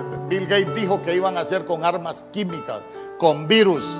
Y es más, él, él, él llegó con, hasta con una mascarilla, predica él, eh, predica, diserta él. Y el casco lo andaba ahí en un barril porque dijo que aquí andaban los, las armas químicas. ¿Y sabe qué es lo más tremendo? Hicieron hasta un ensayo cómo se iba a propagar el virus en Nueva York. Y ya tenían ensayadas las vacunas. ¿Y qué dijo Bill Gates este año? Que viene un virus peor que el coronavirus. Hermano, podrá venir lo que venga, como dijo ella. Si con nosotros está Jehová, el Dios Todopoderoso, hermano. Venga lo que venga. Venga lo que venga. Nosotros cuando, cuando los tiempos se ponen difíciles, nosotros solo nos damos cuenta, el Señor ya viene. No se preocupe, no se preocupe porque los tiempos se pongan difíciles. Usted ponga sus pensamientos en el cielo, el Señor ya viene. Ay, pastores, que si llega esta mujer a la presidencia va a aprobar el matrimonio L G B T. Señor, Xiomara Solé, es una grada para que vengas. Eh, nadie lo va a poder detener, hermano. Nadie, esas cosas, nadie las va a poder detener por la vía legal o como se ha estado realizando. Nadie las va a detener. Si en Honduras hay mucha gente de esa que ya está casada, se fueron a casar a otros países donde es permitido, ya están viviendo aquí, ya hay matrimonio, nadie lo va a parar. Pero nosotros necesitamos darnos cuenta que el Señor viene pronto. Vinieron plagas en Egipto antes de, véalo de esta manera, el Señor muestra el fin desde el principio. Para sacarlos de la tierra y llevarlos a la promesa, vinieron plagas sobre la tierra. Para sacarnos de la tierra y llevarnos a la promesa, la vida eterna, van a venir plagas a la tierra, pero nosotros vamos a sobrevivir. Nosotros vamos a, somos de esos que cuando el Señor venga nos vamos a ir con Él. Por eso nosotros necesitamos aprender a vivir en este mundo, aprender a vivir de manera diferente, no siendo abusivos, sino aquí estoy, que vengan los virus. No, no, no, no, Señor, aquí estoy. Tú me vas a guardar de todo lo que venga sobre la tierra. Nosotros hemos puesto nuestra confianza en Él. Dígame conmigo, póngase de pie, dale una ofrenda de palmas al Rey, póngase de pie. Dígale, ven Señor, te estamos esperando.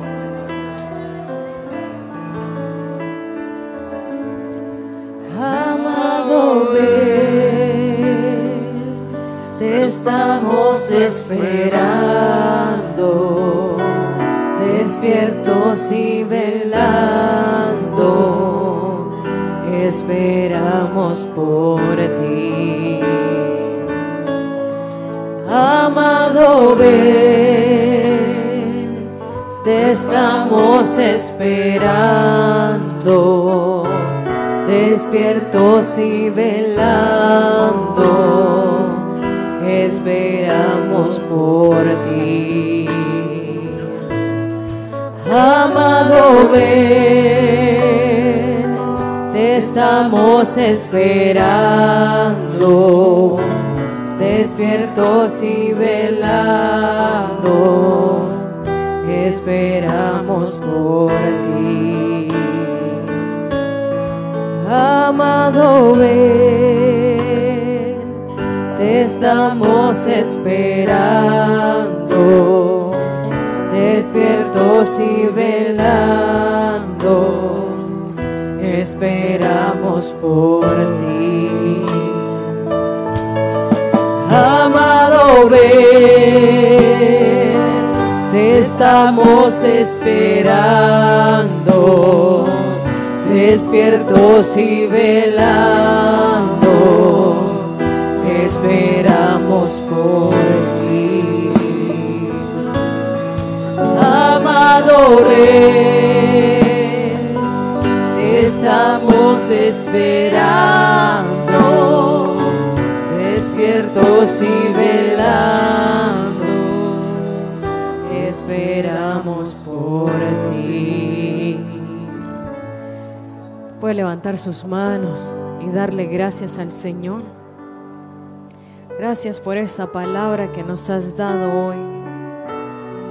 Nosotros nos estamos preparando porque anhelamos que el día que tú vengas por tu pueblo, nosotros poder irnos arrebatados contigo.